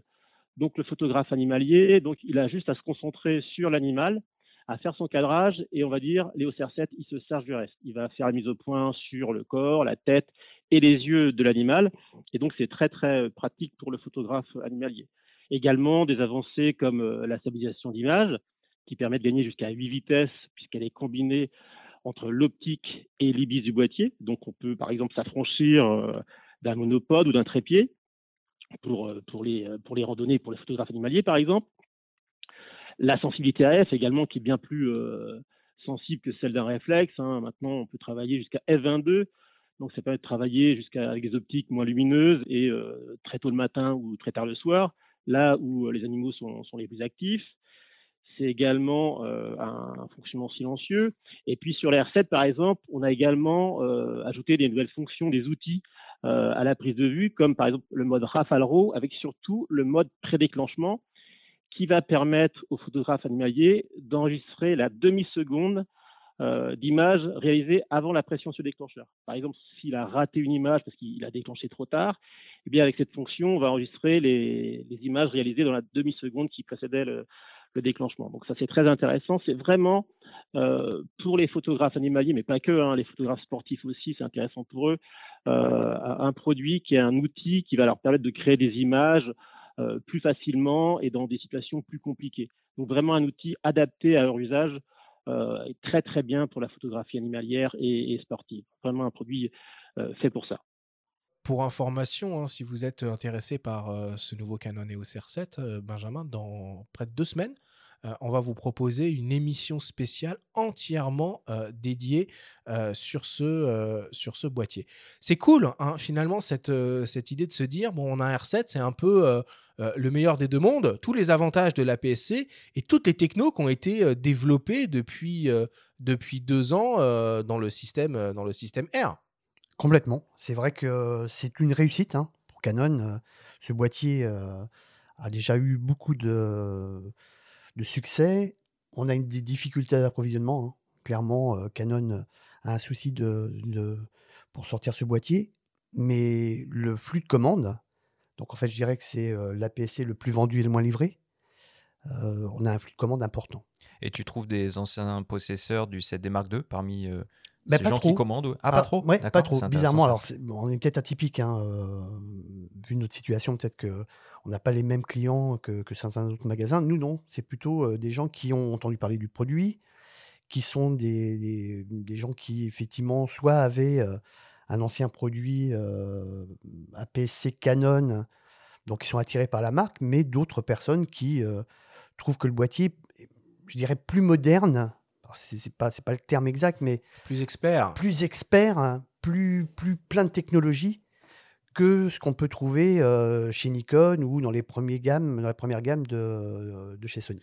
Bah oui, Jackie dans la capsule parlait du mode pré-Rafale RAW notamment, hein, ah avec bah une anticipation qui est dans le R6 Mark II aussi. mais complètement. Et qui est une technologie qui est assez impressionnante. Si on veut guetter un oiseau qui va décoller, etc., on, a, on, a, la sensation de plus en plus qu'on n'a pas le droit de rater une image. Quoi. Ce sera presque tout près. Quoi. Bah, je pense que les appareils photo ne ratent plus d'images. En fait, c'est ce qu'on appelle, nous, chez Sélection euh, l'erreur 13. C'est l'erreur qui se trouve à 13 cm de l'appareil photo. voilà. Tout cas, il y a quelque chose qui est quand même euh, évident dans tout ça, c'est que finalement, les, boîtiers APS-C, sont quand même globalement plus abordables euh, pour beaucoup d'entre eux que des boîtiers 2436, et c'est une porte d'entrée euh, finalement presque royal euh, pour, euh, pour s'essayer à l'univers de l'hybride. on parle du R7, il est proposé à 1500 euros. Il y a son petit frère, le R10, qui est proposé à 1000 euros. Euh, chez Sony, on peut citer le 6600 qui mmh. qu'on peut trouver aux alentours de 1600 euros. Le ZVE10 hein, dont on a un peu parlé euh, dans cette émission en, début de saison. Pour, le vlog, Benjamin, pour le vlog euh, qui est proposé. je préfère le vlog vidéo quoi. à 750 euros. Le Z30 à 800. Bah voilà, c'est quand même des prix qui sont qui sont plus abordables quoi. Qu'est-ce que t'en penses, Pierre-Yves? Euh, ouais, je suis complètement d'accord. Et même, euh, tu l'as pas cité, mais c'est vrai que chez Fuji, il y a aussi les XE qui en fait euh, reprennent les XE4. Bien sûr, XE4 est sympa. Qui, hein. reprend le, capteur en fait euh, du, du, XE4 et ça permet d'avoir des, des performances sensor et optiques qui sont top dans un format beaucoup plus petit avec un prix qui est aussi lui aussi contenu.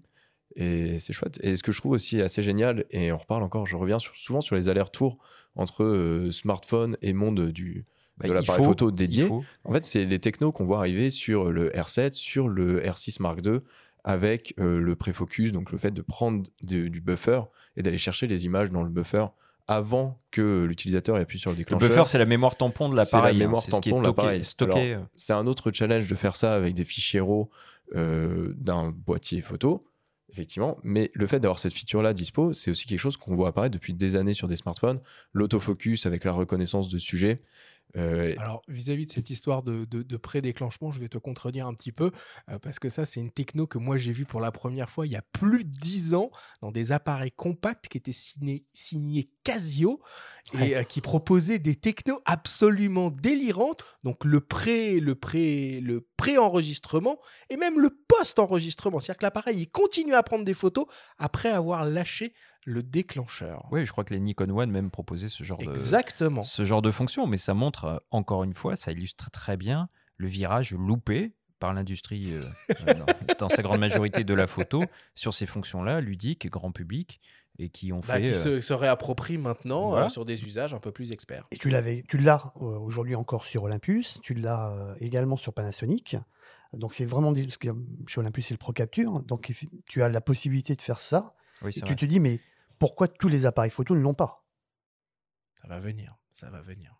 Euh, on parle un petit peu euh, optique. Donc là, on, a évoqué un peu les, euh, les, différentes montures qui existent chez, chez toutes les marques. Il y a quand même des gammes qui sont en train de se développer ou qui ont déjà été développées d'objectifs spécialement conçus pour, pour ces capteurs APS-C. C'est balbutiant quand même. hein. C'est balbutiant. C'est normal parce que. Souvent alors, des optiques grand public en plus. Sauf chez euh, Sony, hein, puisque Sony commence à avoir une gamme un peu plus étoffée en montureuse, qui est absolument normale. hein. On a parlé euh, tout à l'heure des feux euh, Nex. Yes. Donc c'est tout à fait cool. logique. Mais chez, chez Canon, pour l'instant, on a très peu de- d'offres en monture RFS. Chez Nikon, c'est pareil en monture DX, si bien qu'on on serait même tenté parfois de, de- de conseiller, par exemple, je sais pas, chez Nikon, hein, de prendre un 28 mm euh, qui couvre le plein format et le monter sur un petit ZFC. Ça ferait un 40, euh, Oui, ça, oui, peut être, ça peut être sympa. Euh, chez euh, Canon, il y a le 35 mm f1.8 macro en monture RF que je trouve très abordable, qui, qui est une très belle optique qu'on pourra monter sans problème sur un R7. Donc, bon, Ça sera un 50 mm macro qui, euh, qui, Ouais. sera, qui sera très bien. au rapport à un 1, Ouais, et vraiment, c'est c'est une très belle optique. Donc, chez Fuji, bah, peut-être, euh, euh, Pierre-Yves, toi qui, euh, qui, qui est maintenant euh, chez, chez Fuji, tu peux nous parler de deux, trois optiques que, que, tu aimes bien? Ouais, euh, et il y a des optiques qui sont. euh, bah, J'utilise pas mal le, le 23 mm f2, donc c'est un équivalent 35 mm, euh, qui pour le coup est vraiment pas très gros. Ça a des performances optiques top. Euh, et en parlant des optiques, il y a un sujet qui va devenir assez vite important avec euh, la montée en pixels Ouais, on va parler de aussi des capteurs. C'est euh, est-ce que les optiques sont toujours assez bonnes pour. Voilà, euh. Mais ça, même, c'est finalement des- la des question. de 40 c'est- mégapixels derrière. Ouais, c'est-à-dire qu'avant d'investir dans une optique, il faut quand même euh, regarder un petit peu ce qu'on a sous le capot et voir si l'optique va suivre. Ouais, Ouais, ça, c'est- bah, Exactement. C'est crucial. On, on va étudier ça. Et puis, il y a aussi les, les constructeurs d'objectifs euh, tierces, hein, on peut les appeler Ouais, euh, ouais. comme ça, Sigma et Tamron, euh, qui, qui proposent des gammes euh, de- d'optiques en APS-C. Alors, en monture Sony E, euh, évidemment, euh, Sigma, ils ont des trucs un peu, euh, un peu, un peu sexy. Un 16 mm 1.4, un 30 1.4, un 56 mm 1.4 et un 18 50 mm f2.8 euh, qui sont déclinés en monture Sony, EOS M et maintenant euh, Fujifilm euh, X. Euh, chez Tamron, on a un 11-20 mm euh, Mhm. f2.8, un 17-70 mm f2.8 et un 18-300 euh, f3.5-6.3. Donc même dans l'univers de la PSC, il y a énormément de choix optiques, des optiques conçues initialement pour la PSC et toutes les optiques 24-36 qu'on peut utiliser si on est en Canon, en Nikon ou en Sony. Et on pourra toujours utiliser ces optiques réflexes euh, moyennant des bagues, évidemment. Évidemment. Rappelons-le, mais par exemple, une optique Canon EFS euh, montée sur un R7 via la bague euh, dédiée, ça marche. Exactement. Alors maintenant, on, on va essayer d'aborder un sujet un petit peu plus sensible que tu as un petit peu anticipé, euh, Pierre-Yves. C'est celui des définitions hein, proposées sur ces capteurs et de leur performance. Euh, finalement euh, face à ce qu'on peut faire avec des boîtiers 24-36 ou même des boîtiers euh, micro 4 tiers. Si la majorité des appareils APS-C à l'heure actuelle ont des capteurs de plus ou moins euh, 20 millions de pixels, Canon vient d'introduire avec le R7 un capteur de 32 millions de pixels et Fujifilm un capteur de 40 millions qui, a été, qui est utilisé sur leur X-H2 et sur le tout récent XT5. On vous propose d'écouter Cyril Duchesne de Fujifilm France nous parler exclusivement de ce nouveau capteur. C'est une demande qui nous vient de la base, vraiment, euh, de vous, les photographes, euh, d'avoir plus de résolution sur un capteur APS-C. Aujourd'hui, on n'avait que des capteurs euh, 26 millions de pixels et ça fait très longtemps qu'on a cette demande pour avoir quelque chose de plus. Euh, L'écran qui est le XH2 a été euh, le début de ce nouveau capteur euh, X-Trans CMOS 5 HR qu'on a déployé le 2 novembre dans le XT5, vraiment la toute dernière nouveauté euh, chez Fujifilm. Donc, un écran plus petit, plus Fuji, plus photographique. Et l'idée derrière ce capteur, ça a été euh, de ne pas faire de concessions. C'est-à-dire que les ingénieurs n'ont pas décidé de faire un capteur 40 millions de pixels avec lequel on ne pouvait pas monter en sensibilité. Donc, ils ont vraiment travaillé euh, le capteur, l'association capteur et processeur pour permettre d'avoir le même rapport, la même montée en ISO, pardon, qu'avec le capteur 26 millions de pixels. Donc, malgré les 40 millions de pixels, on va avoir la même plage dynamique que le capteur d'ancienne génération, donc le capteur 26 millions de pixels. Et en plus, on apporte un ISO natif plus bas, avec un ISO natif à 125. Donc, on va pouvoir même descendre jusqu'à 64 ISO maintenant en étendu. Mais aussi un travail autour de la vitesse d'obturation électronique. Pour la première fois sur un boîtier hybride, on a une obturation électronique qui monte au 1 180 millième de seconde. Donc là, on peut utiliser des focales euh, à f1 en plein soleil euh, sans avoir de problème d'exposition, de surexposition. Euh, la stabilisation a été entièrement revue pour ce nouveau capteur, alors a été entièrement revue aussi pour le XH2S. Et en fait, on a désormais dans les boîtiers Fuji une partie de la puissance du processeur qui est dédiée entièrement à la stabilisation capteur. Pour gérer de manière encore plus précise tout ce qui va être gestion gyroscopique, les accéléromètres, euh, les micro-vibrations qu'on peut avoir au niveau des mains, au niveau de la respiration. Et aujourd'hui, avec la stabilisation, on descend sans aucun problème sur, des vitesses lentes. Donc vraiment, cette stabilisation jus- jusqu'à 7 stops, euh, elle permet de profiter dans un maximum de conditions des 40 millions de pixels. Ça ouvre forcément de nouvelles portes. On prend par exemple le XH2, qui est le premier euh, boîtier hybride à proposer euh, en APS-C la 8K. Donc on va avoir de la 8K 30p euh, en vidéo et on voit que vraiment Fuji s'inscrit dans cette démarche qu'il a commencé, qu'ils ont commencé pardon, il y a quelques temps, euh, de toujours pousser à la fois et la photo et la vidéo. Alors aujourd'hui avec un XH2 qui va être plus orienté vidéo et un XT5 qui va être beaucoup plus orienté photo. Donc vraiment ce capteur 40 millions au final, est-ce qu'il a vraiment des désavantages? On va dire que le petit inconvénient de 40 millions de pixels, mais c'est valable pour tout le monde et toutes les gammes, c'est que ça fait des fichiers un peu plus gros. Donc il faut un ordinateur un peu plus récent, un peu plus de place de stockage. Bon, il donne, euh, envie, hein, euh, Cyril. hein, il, euh, il en parle bien de son, nouveau capteur. Bon, moi, je suis pas ingénieur, un grand spécialiste comme toi, Pierre-Yves, mais il y a quand même des deux, trois notions de physique que je peux appréhender. Capteur plus petit, plus de pixels, donc pixels plus petits. Les lois de la physique font qu'en termes de dynamique et de bruit, ça sent le rochi un peu, non? Euh, non, j'arrive pas jusqu'à dire que ça sent le roussi, mais effectivement, on- là, on baisse encore par rapport à ce qu'on avait avant. C'est-à-dire que maintenant, avec 40 millions de pixels sur euh, la PSC, on arrive à des pixels qui font 3 micromètres euh, de côté. Donc 3 micromètres 3,04 par. pour euh, être précis. Pardon. 3 micromètres par 3 micromètres. C'est un, un niveau qu'on atteint aussi, je crois, en micro 4 tiers maintenant. Et par exemple, qu'on n'a toujours pas atteint en, en plein format. C'est-à-dire que si on prend, euh, par Ah, exemple, la place pour 100 7R4, millions en plein format. voilà, là on est toujours à- sur des pixels de 3.76 microns, donc les mêmes que sur le XT4 par exemple à, à 26 mégapixels en APS-C. Euh, et si on veut descendre à ce niveau-là en plein format, on va arriver à 90, 100 millions de pixels. Euh, et alors il y a un peu de challenge, mais les capteurs deviennent meilleurs, donc effectivement en montée en ISO avec les processeurs, on peut très bien s'en sortir. C'est important, Par il, contre- parle du processeur, hein, Ouais, ouais. euh, Cyril, c'est super Mais important. tout le On monde maintenant, on ne parle parce plus que du couple capteur plus processeur. Mais oui, mais comme quoi c'est super important parce qu'on peut pas se limiter à la taille des photosites euh, sur le capteur. Il faut parler du couple processeur-capteur. C'est super important. Et optique, en fait, on peut pas se passer d'une seule optique, partie du, du pipeline, un peu de, de faire l'image et de l'approcher sur le capteur, parce que là, là où il va falloir mettre le, le paquet, en passant sur un XT5 ou un XH2 avec 40 millions de pixels, ça va être sur les optiques, parce qu'en fait, avec des pixels de 3 microns par 3 microns, il faut pouvoir avoir une optique qui va effectivement, quand on a un point euh, dans l'image qu'on va faire, faire un point sur le capteur de plus petit que Ouais, 3 c'est ça. microns. Sinon, en fait, on n'a aucun avantage par rapport aux Et 26 d'ailleurs, mégapixels. et d'ailleurs, à ce niveau-là, Fujifilm a publié une petite liste euh, sur son site internet d'optiques conseillées euh, compatibles avec ce nouveau euh, 40 millions de pixels. La liste est quand même assez impressionnante. hein. La liste est quasiment quand même assez grande. Ouais, parce que le- les, les optiques Fujinon X, c'est quand même euh, super qualitatif, hein, de manière générale. C'est super qualitatif et c'est super transparent comme démarche, juste de dire, euh, bah, effectivement, si vous voulez tirer le plein parti de, du nouveau capteur que vous achetez, vous investissez dans un système, euh, de donner le conseil derrière et la connaissance des optiques qui vont tenir la route et suivre. Et ça va peut-être se dire dans le but de développer un peu son système, ah bah tiens, je vais peut-être plutôt prendre le 33 f1.4 qui est récent. euh, Mhm. si mon but c'est d'aller après upgrader sur un capteur de, de 40 mégapixels. Oui, et Canon l'avait fait à l'époque quand ils ont sorti les 5DS, euh, 5DSR. Dans le mode d'emploi de ces boîtiers figurait une liste d'optiques de série L recommandées et il y avait des surprises. Il y avait certains modèles qui y figuraient pas. Exactement, on ouais. n'aurait pas pensé. hein. Exactement. Et on s'aperçoit aussi que les marques euh, sont en train de changer de leur optique. Je vais parler de Sony rapidement, même si c'est que du, enfin, c'est du plein format.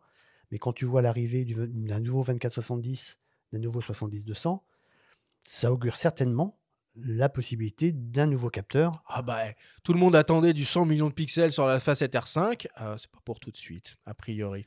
Non, mais enfin, 61, c'est déjà énorme. Et enfin, franchement, dans les faits, qui a besoin de 61 millions de pixels aujourd'hui Sébastien, c'est toujours un argument choc, ça. euh, plus il y a de pixels, euh, meilleur est l'appareil. Ou finalement, quand on voit une stratégie comme Fujifilm avec deux approches, une, ap- une approche sur la définition et une approche sur la vitesse, ça, ça parle. Non, en fait, ce que je, ce que je disais tout à l'heure, c'était pour le 20 millions de pixels sur le R6, qui était un- une problématique parce que les gens voyaient partout, parce que c'est le seul, euh, seul capteur, seul boîtier avec un capteur de 20 millions de pixels sur tout, tout- tout le marché.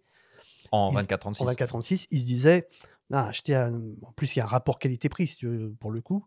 Un dire, coût au pixel, quoi. Bah, un coût au pixel qui posait un problème. C'est-à-dire que des gens, tu leur disais, bah, ça, c'est un 20 millions de pixels. Ah, c'est pas un 24. Donc, ça a ralenti, je pense, la vente du R6. hein. Enfin, en tout cas, chez nous, ça ralentit pour aller sur d'autres produits. Il y a les A7S aussi quand même. euh, oui, alors, qui ont- mais- qui ont des capteurs moins résolus, mais qui alors, ont des features tu super intéressantes pour tirer parti de ça. Voilà, tu as raison. C'est-à-dire que, hormis euh, un, un capteur de 11 millions de pixels chez Sony, mais dédié principalement à la vidéo, puisque 11 millions de pixels était amplement suffisant, enfin, est amplement suffisant.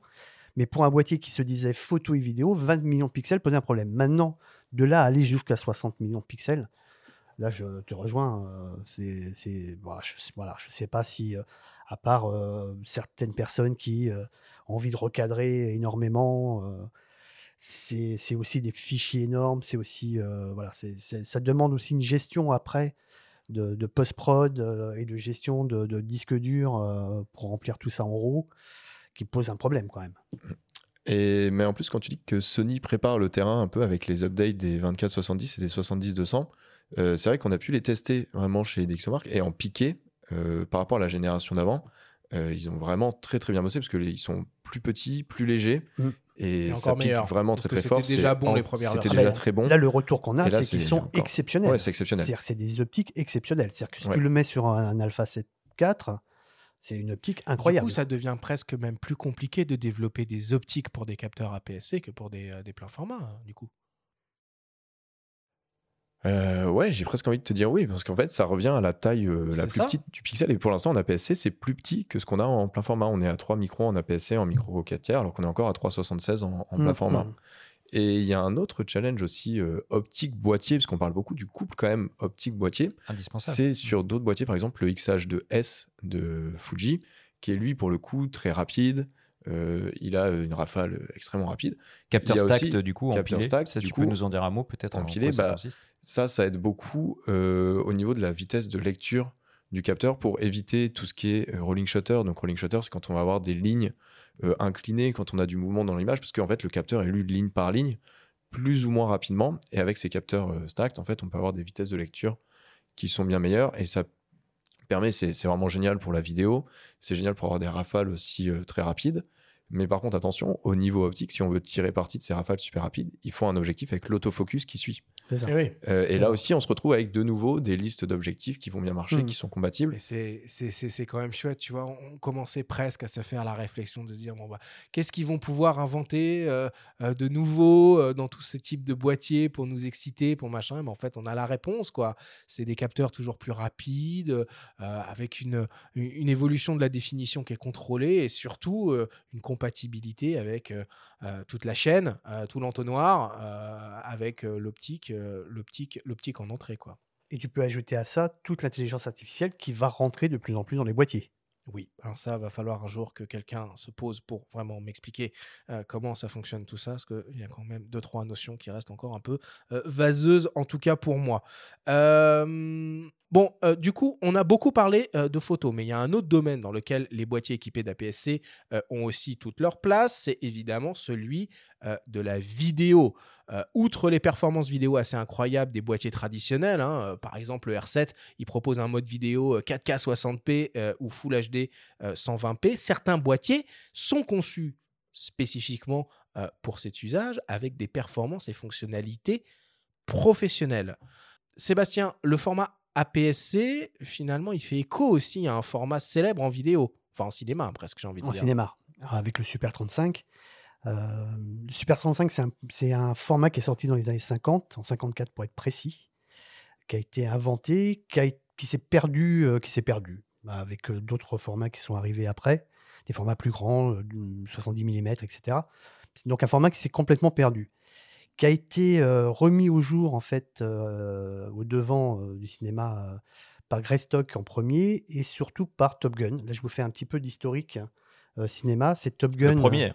Le premier Tom Gun, oui, bien entendu, le premier Tom Gun qui euh, n'utilisait pas forcément euh, d'écran vert pour faire euh, des images en cockpit hein, et qu'il fallait trouver des caméras qui soient euh, très réduites en taille pour pouvoir filmer l'intérieur du cockpit.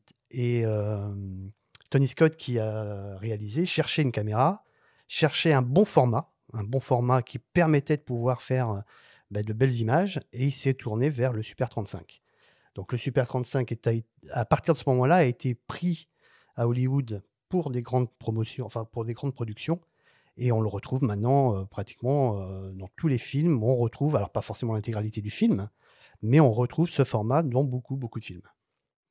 Il y a des caméras, du coup, qui utilisent ce format Super 35 mm, très proche, hein, pas exactement, mais très proche euh, du format APS-C. Chez Canon, on peut citer l'EOS C70, la C300 Mark III, la C500 euh, Mark II.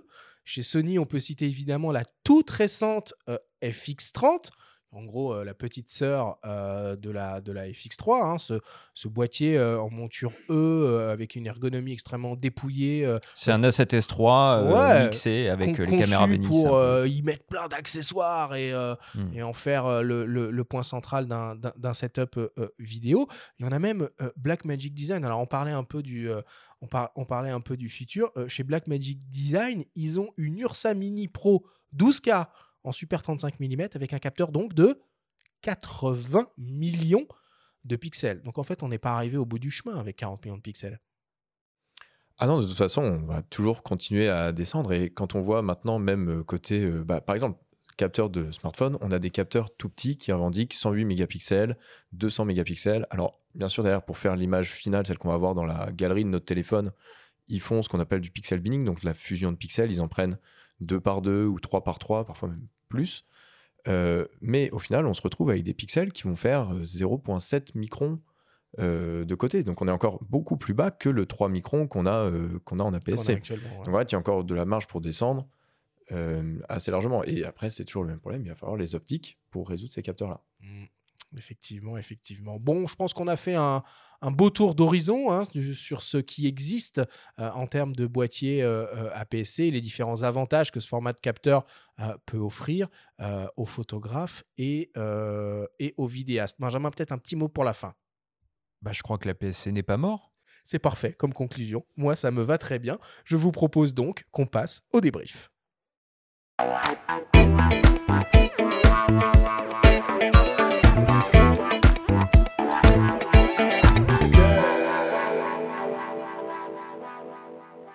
Nous sommes toujours avec Sébastien Marignani de la boutique Sélection Photo Vidéo et l'ingénieur Pierre-Yves Met de DxOMark pour parler des capteurs au format APS-C. Messieurs, si on devait essayer de résumer et de synthétiser tout ce que l'on s'est dit pendant cette émission.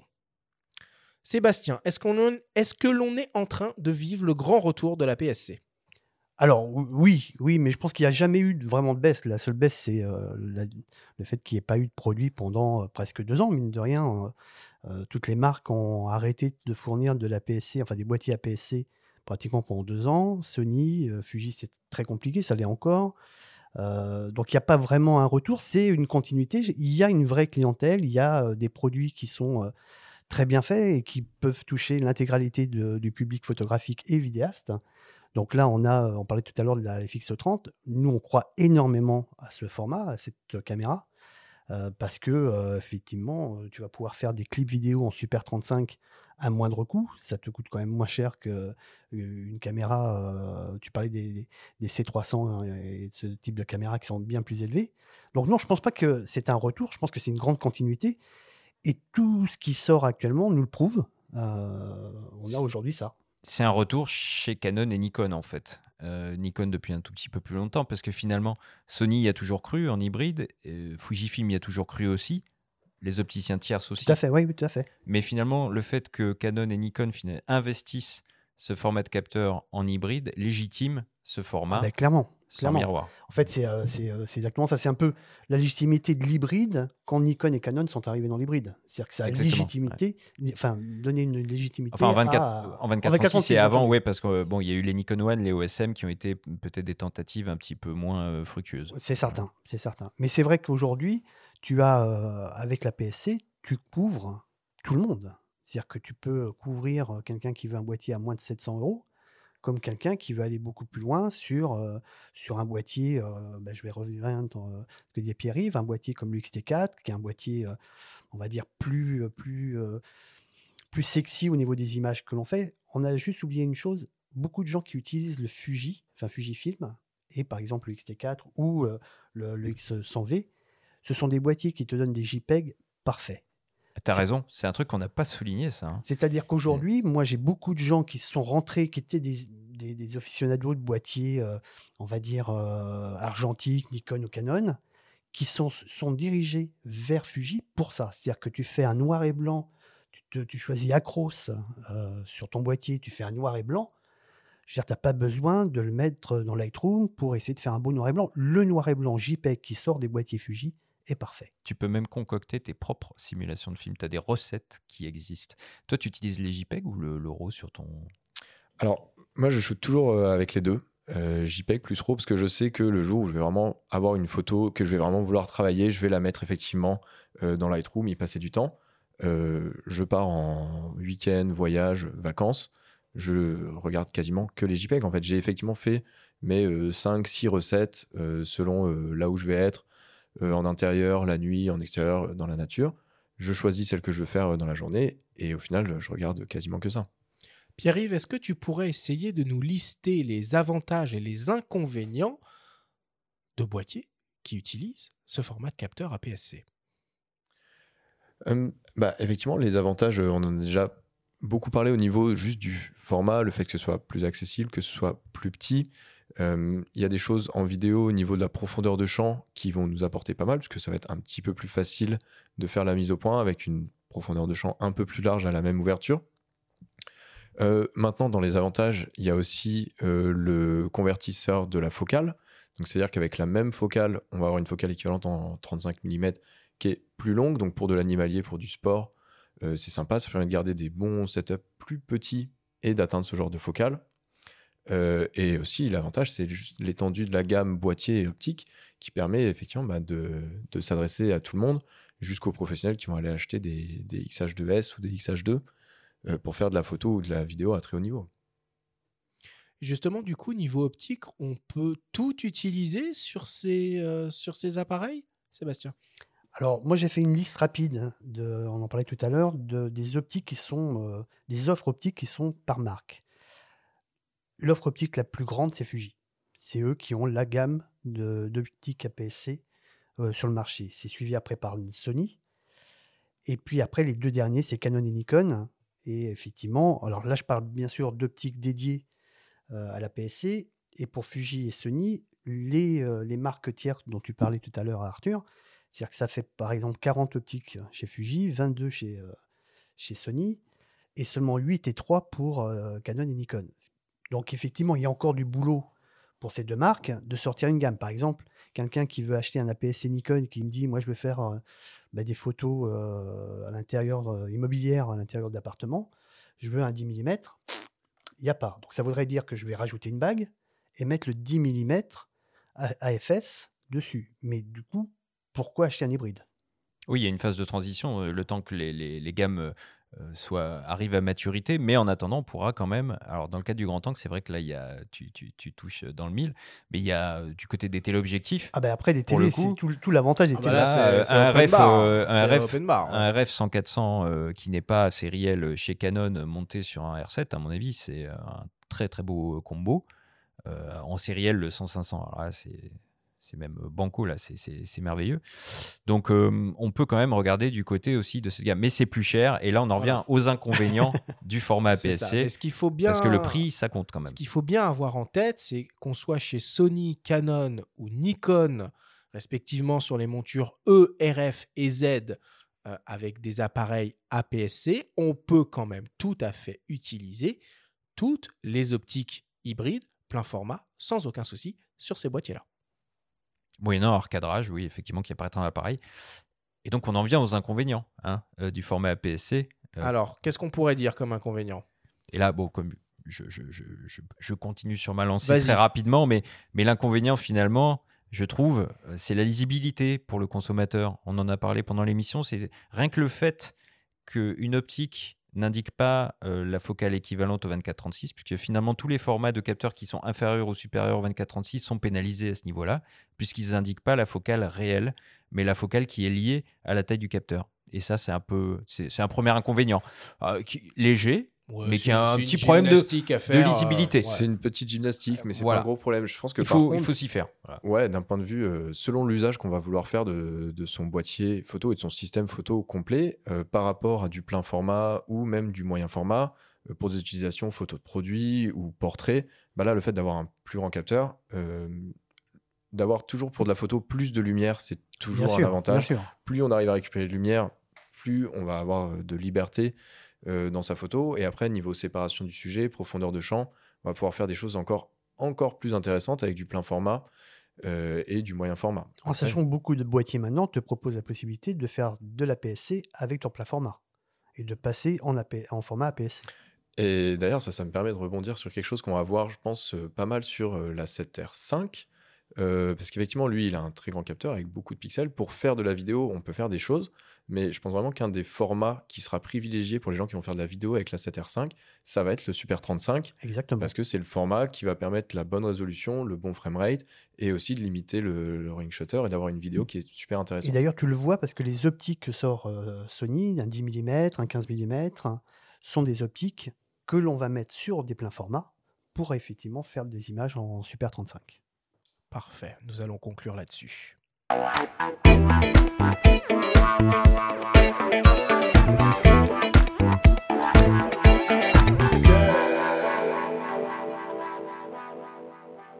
Il est temps de passer à la dernière partie de cette émission et d'attaquer le traditionnel quiz.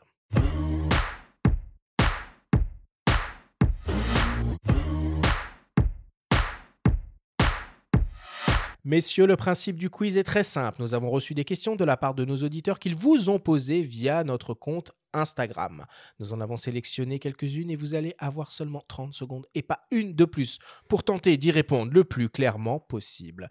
Avez-vous bien compris la consigne? Ça va. Parfait.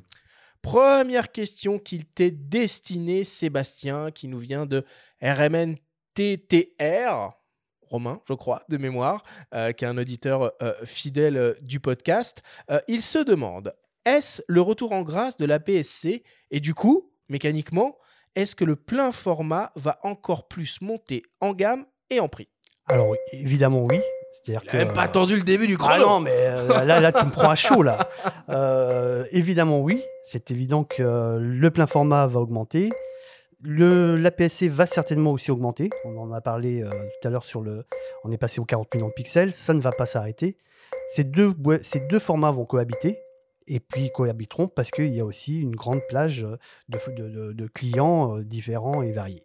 Mais du coup, c'est peut-être le risque euh, qu'un boîtier comme le RP de Canon euh, n'ait pas de succession ou Ah, les- bah, clairement, euh, Ouais, oui, le plein évidemment. format low cost ou le Z5 chez Nikon. Après, si tu veux, le souci qu'il peut y avoir, c'est quand l'APS-C devient aussi cher qu'un plein format. Ah oui. C'est-à-dire que quand tu as un boîtier qui est aussi cher qu'un plein format, si les avantages de l'APS-C t'intéressent pas, tu vas basculer fatalement sur le plein format. C'est ça en fait le risque. C'est quand euh, dans le haut de gamme, dans la partie, je vais dire euh, début de gamme et moyenne gamme, il n'y a pas de souci. L'APS-C, les, les avantages de l'APS-C sont mis en valeur et il n'y a aucun problème. Quand ça devient des produits un peu trop chers, la question, enfin le, consommateur se pose vraiment la question. Alors, encore une fois, si tu n'as pas besoin d'un boîtier petit, tu t'en fiches de transporter ton matériel. Si le crop ne t'intéresse pas parce que euh, bah, tu vas t'acheter un 200-600 et que de toute façon, tu n'en as pas besoin de plus, ben là, le problème se pose. Merci. Deuxième question, c'est pour toi, Pierre-Yves. Elle nous vient de RawPhoto64. Les tests pointus de DxOMark sur les APN et objectifs se font rares. Pourquoi? Alors, parce qu'on a énormément de choses à tester, euh, notamment côté smartphone. Euh, on essaie d'être exhaustif le plus possible pour vraiment donner des classements de qualité de smartphone euh, de plus en plus. Et c'est vrai qu'on reste une petite entreprise française, donc on n'a pas toujours le temps de tester tout ce qui passe. euh, mais on essaie le plus possible de tester les grosses nouveautés et on verra les derniers pleins formats et quelques APS-C qui arriveront sur le classement euh, des XMR Capteurs. C'est quoi les meilleurs smartphones actuellement, le top 3 Euh, le top 3, il y a le Google Pixel 7 Pro qui vient de sortir, qui est une super caméra, notamment pour tout ce qui est skin tone, rendu de peau, couleur de peau, teint de chair, c'est assez top. Euh, Il y a le Honor Magic 4 Ultimate qui est pas vendu en France, Honor Magic 4 Ultimate. qui est un Non, ils téléphone sont sérieux, les mecs chinois qui est euh, assez impressionnant aussi sur la polyvalence dirait des avec cartes Pokémon. euh, de, de l'ultra grand angle au zoom. Ça marche super bien. euh, Il y a une grande plage de focale dispo. Et le troisième, c'est le dernier iPhone, l'iPhone 14 Pro, euh, qui lui, son gros point fort, c'est la vidéo. Lui, en vidéo, c'est vraiment le, le meilleur. Euh, donc, on a ce trio-là. Et tu as la gamme de prix en fait sur ces produits-là? Combien coûte un Google Combien coûte euh, un... On est au-delà du millier d'euros, non? Bah, c'est- en fait, Bah, la- sur l'iPhone, finalement, sur évidemment, on est bien APS-C, on est en plein du- dans les gammes. APS-C. là. Et le Pixel 7 Pro est placé quand même un petit peu. Pixel 7 et Pixel 7 Pro à 800, 900 euros. euh, on peut les trouver et c'est des, des bon, smartphones qui évidemment, sont super ça, intéressants. c'est bon, pas un comparable. XE4 à ce prix. Bah, euh, voilà. Est-ce Mais que vous ne pouvez pas téléphoner avec, les d'accord, mais XT4. est-ce que tu n'achètes pas un téléphone qui, qui est moins bon en photo et tu t'achètes un bel appareil? Là, je presse pour ma paroisse. hein. C'est évident que euh, voilà, c'est un prêche. hein. Acheter un, Il un faut les appareil. deux, mon voilà. capitaine. Il faut Ah. les deux. Il faut les Il faut deux. les deux, mais c'est vrai qu'avec, euh, par exemple, si on prend là un, un Pixel 7 Pro, on va avoir pour euh, 800, 900 euros euh, non, non seulement un appareil photo qui est correct, mais il va aller de 12 mm équivalent. Ouais. Euh, sa focale à 24 mm marche vraiment très bien. Et après, le 50 mm est toujours intéressant. Euh, à x4, euh, à- donc à 70-80, ça marche super bien. Et ça marche encore jusque euh, 100-200 mm Ah oui. euh, avec des zooms numériques qui deviennent vraiment performants sur les smartphones. Et Donc, qui commence on a plus qu'un boîtier, on a quand même- c'est pour ça qu'il n'y a plus de compact expert. hein. Voilà. Ah bah, clairement, oui. Mais là, on est dans le registre du bloc-notes. C'est plus un complément. Bon, on est en train de redémarrer un grand débat, messieurs. Euh, on se refocalise, on se refocalise. Merci, euh, merci Pierre-Yves. Troisième question euh, pour toi, Sébastien, qui nous vient de euh, Alain du, Duquesnet. Euh, cette personne se demande quel boîtier APS-C, entre parenthèses, abouti, propose la meilleure gestion en basse lumière avec une définition de plus ou moins 24 millions de pixels. Alors, je ne sais pas si c'est une question pour moi. Je pense que Tu peux demander un tuyau à ta Oui, droite. c'est ça. Je, je me demandais plutôt à Pierre-Yves parce que euh, ça, c'est une. C'est jamais arrivé, c'est un transfert de, de, de- de- de questions. Bah, non, tu mais vois. regarde, il peut y avoir des anti-sèches ou alors tu, tu glisses un petit papier. C'est ça. Bah, en tout cas, sur le- les derniers APS-C qu'on a testés, on a testé le Pixie, euh, qui est avec euh, le capteur Ah oui. APS-C de Ah, 26 millions de 26, pixels. ouais. Euh, et c'est le meilleur score qu'on a euh, sur les, les capteurs, en tout cas APS-C, j'ai 90 dans le classement des sensors des XOMark. Et ça dénote euh, une bonne montée quand même euh, en ISO. Euh, en low light, ça fonctionne quand même toujours. Cocorico. Euh, donc, c'est un, cap- capteur, en fait, euh, qui est utile. Parce qu'en fait, c'est quoi son capteur à lui? C'est un capteur qui vient d'où? Tu sais d'où vient ce capteur? Parce que pourquoi lui se débrouille mieux en basse lumière? Est-ce que le microprocesseur justement qui a été dédié à ce, à ce capteur est meilleur? Et pourquoi les autres n'y arrivent pas? Euh, alors là-dessus, en fait, euh, et on revient un peu à la première question qui m'a été posée, il faudrait qu'on soit plus exhaustif et on n'a pas pu encore tester tous les APS-C récents. Euh, donc le Pixie, il bénéficie aussi du fait que lui, on l'ait testé avec le 26 millions de pixels qu'on retrouve, euh, je suis à peu près quasi certain, dans d'autres boîtiers Bah, APS-C. C'est pour ça, ouais. et qui vont avoir des performances très similaires. Euh, en général, nous, on teste vraiment le RAW dans nos tests sensors. Donc, ce qu'il y a derrière côté euh, processing, c'est très, très limité. Ah oui, donc On tu fais abstraction en fait de- du processeur. D'une tu- grande partie. Et D'accord. si le processeur commence à aller jouer un peu dans du débruitage, même des RAW, euh, on va tout de suite le voir en fait dans nos tests et dans nos D'accord. mesures. Ce qui m'amène naturellement à la quatrième question qu'il t'est destinée, Pierre-Yves, qui nous vient d'une dénommée Clara Claire. Cette personne se dit ras-le-bol de la course au pixel, à quoi bon monter toujours plus haut et faire travailler l'IA pour compenser? Il y a une question de flexibilité, parce qu'en fait, quand on va vouloir euh, faire par exemple des grands agrandissements, euh, je prends l'exemple d'un capteur de, de 100 millions de pixels sur un smartphone, on va pouvoir l'utiliser dans un, un mode 12 mégapixels pour faire des photos en low light, euh, c'est très bien, ça fonctionne très bien. Et le jour où on veut, on est en extérieur, conditions parfaites, on veut faire une photo à 100 mégapixels pour euh, l'agrandir en très grand, chacun fait ce qu'il veut de ses photos, bah, là on a la possibilité de faire ça et, et ça fonctionne. Tu t'en es bien sorti, je trouve. Ah, grave. Mais c'était une super question. Dernière question. Question qui tue, évidemment.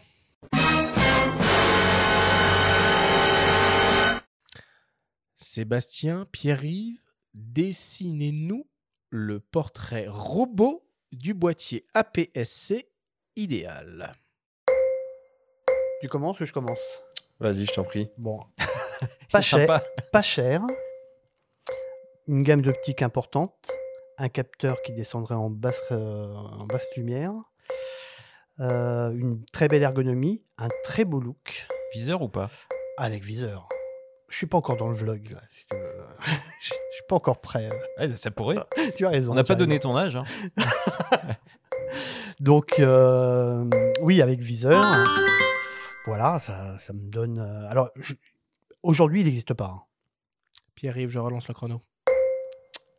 Alors, bah, je vais rebondir un petit peu sur le côté viseur parce que tu as fini là-dessus et je vais même rajouter, euh, effectivement, et c'est là que je trouve l'offre APS-C géniale, un viseur, euh, si possible, optique, un vrai viseur optique hybride, euh, parce que l'expérience de, capturer les photos est pas du tout la même. Euh, et après, j'allais aussi dire quand même des bonnes capacités vidéo, parce que ça permet vraiment, côté euh, APS-C, d'avoir un couple photo-vidéo euh, avec des compromis limités de chaque côté. Euh, et donc l'ergonomie qui va avec. Euh, effectivement, euh, un boîtier sympa à prendre en main et joli qui donne envie de sortir et de prendre des photos. Euh, c'est ça qu'on attend euh, là-dessus. Ben, je te rejoins. Il faut que le produit te donne envie de faire des photos. Pour les amateurs passionnés, là, on ne s'adresse pas toujours à des professionnels, on s'adresse à des amateurs qui ont envie de s'amuser, de prendre des photos euh, pour le plaisir. Et là, la prise en main, c'est clé. Allez sur les salons, allez dans les magasins et prenez les produits en main. Non, mais c'est fondamental. Il faut pas euh, acheter un, un boîtier à 2000 balles euh, sur un coup de tête et euh, en trois clics, quoi. C'est parfait. Ça Ah bah là, c'est euh, parfait. Merci. Non, mais enfin, je, non, mais je, le- je le pense, hein, je me l'applique à moi-même.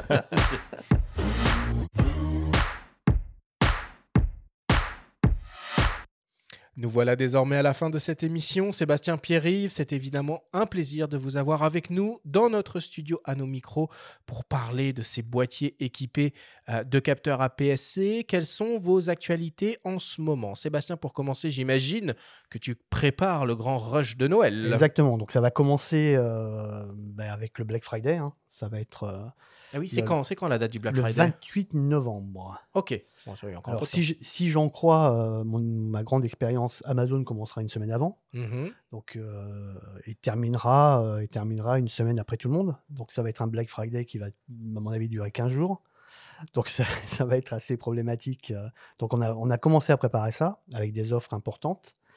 Euh, donc, ça, c'est c'est la première actualité. Et puis après, c'est tout chousse jusqu'au 15 janvier, puisqu'en fait, la, la saison euh, de- de- des achats de Noël se termine véritablement plutôt euh, mi, euh, mi-janvier, puisque Mhm. tu as des gens qui reçoivent ben, de Des sous. l'argent, des sous, et voilà, qui font leur achat. Euh, là, on fait ce que je disais euh, tout à l'heure en aparté, c'était euh, ben, on va pousser les murs lundi. Lundi, on, on- on- enfin, on était fermé lundi pour pousser les murs, puisqu'il fallait euh, faire rentrer le maximum de matériel. Il y a toutes les nouveautés qui arrivent. Il y a tous les produits qui n'étaient pas disponibles qui le deviennent, donc avec une offre très importante. Donc voilà, on a, on a poussé les murs et on est prêt à, à pouvoir euh, distribuer tous les nouveaux produits et les produits actuels. Parfait. Merci beaucoup Sébastien d'être venu, euh, d'être venu dans Avec cette grand, émission. grand plaisir. Pierre-Yves, l'actualité pour toi et DxO Mark. Alors nous, euh, justement, j'ai envie de dire qu'on sort un petit peu euh, d'un rush. En septembre, là, on a bah, notamment publié les smartphones, euh, les scores smartphones de la rentrée, Pixel, iPhone. Il y en aura d'autres plus tard dans l'année avec la mise à jour des flagships Samsung.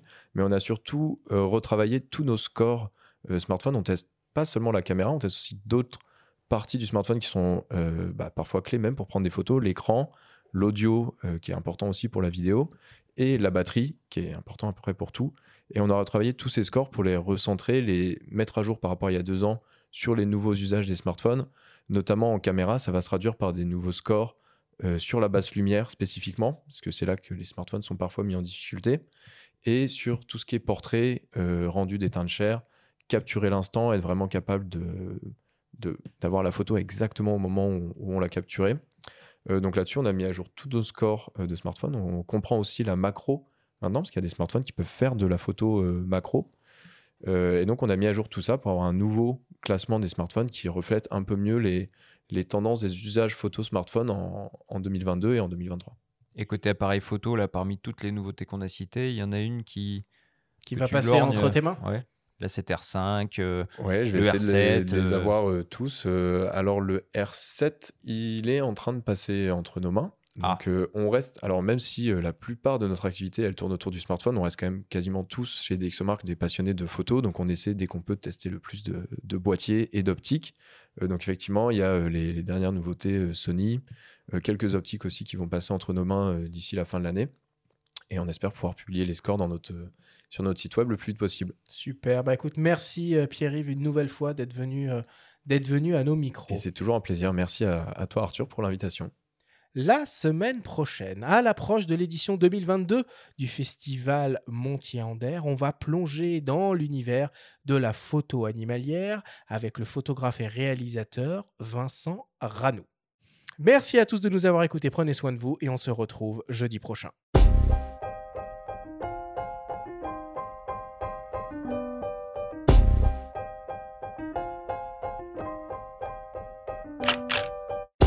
C'était Faut pas pousser les ISO, le podcast hebdo pour tous les passionnés de photos et de vidéos.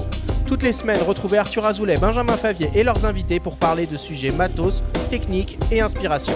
Cet épisode vous a été présenté par Canon et sa gamme EOS R, des hybrides aux performances inédites pour une créativité sans limite. Abonnez-vous à notre chaîne et retrouvez l'intégralité de nos émissions depuis toutes les plateformes comme Spotify, Apple Podcasts, Google Podcasts, Deezer, Amazon Music et YouTube. Si vous aimez notre podcast, n'hésitez pas à liker, à vous abonner et à nous laisser un petit commentaire. Rendez-vous jeudi prochain pour un nouvel épisode. D'ici là, faites de la photo et n'oubliez pas, faut pas pousser les ISO.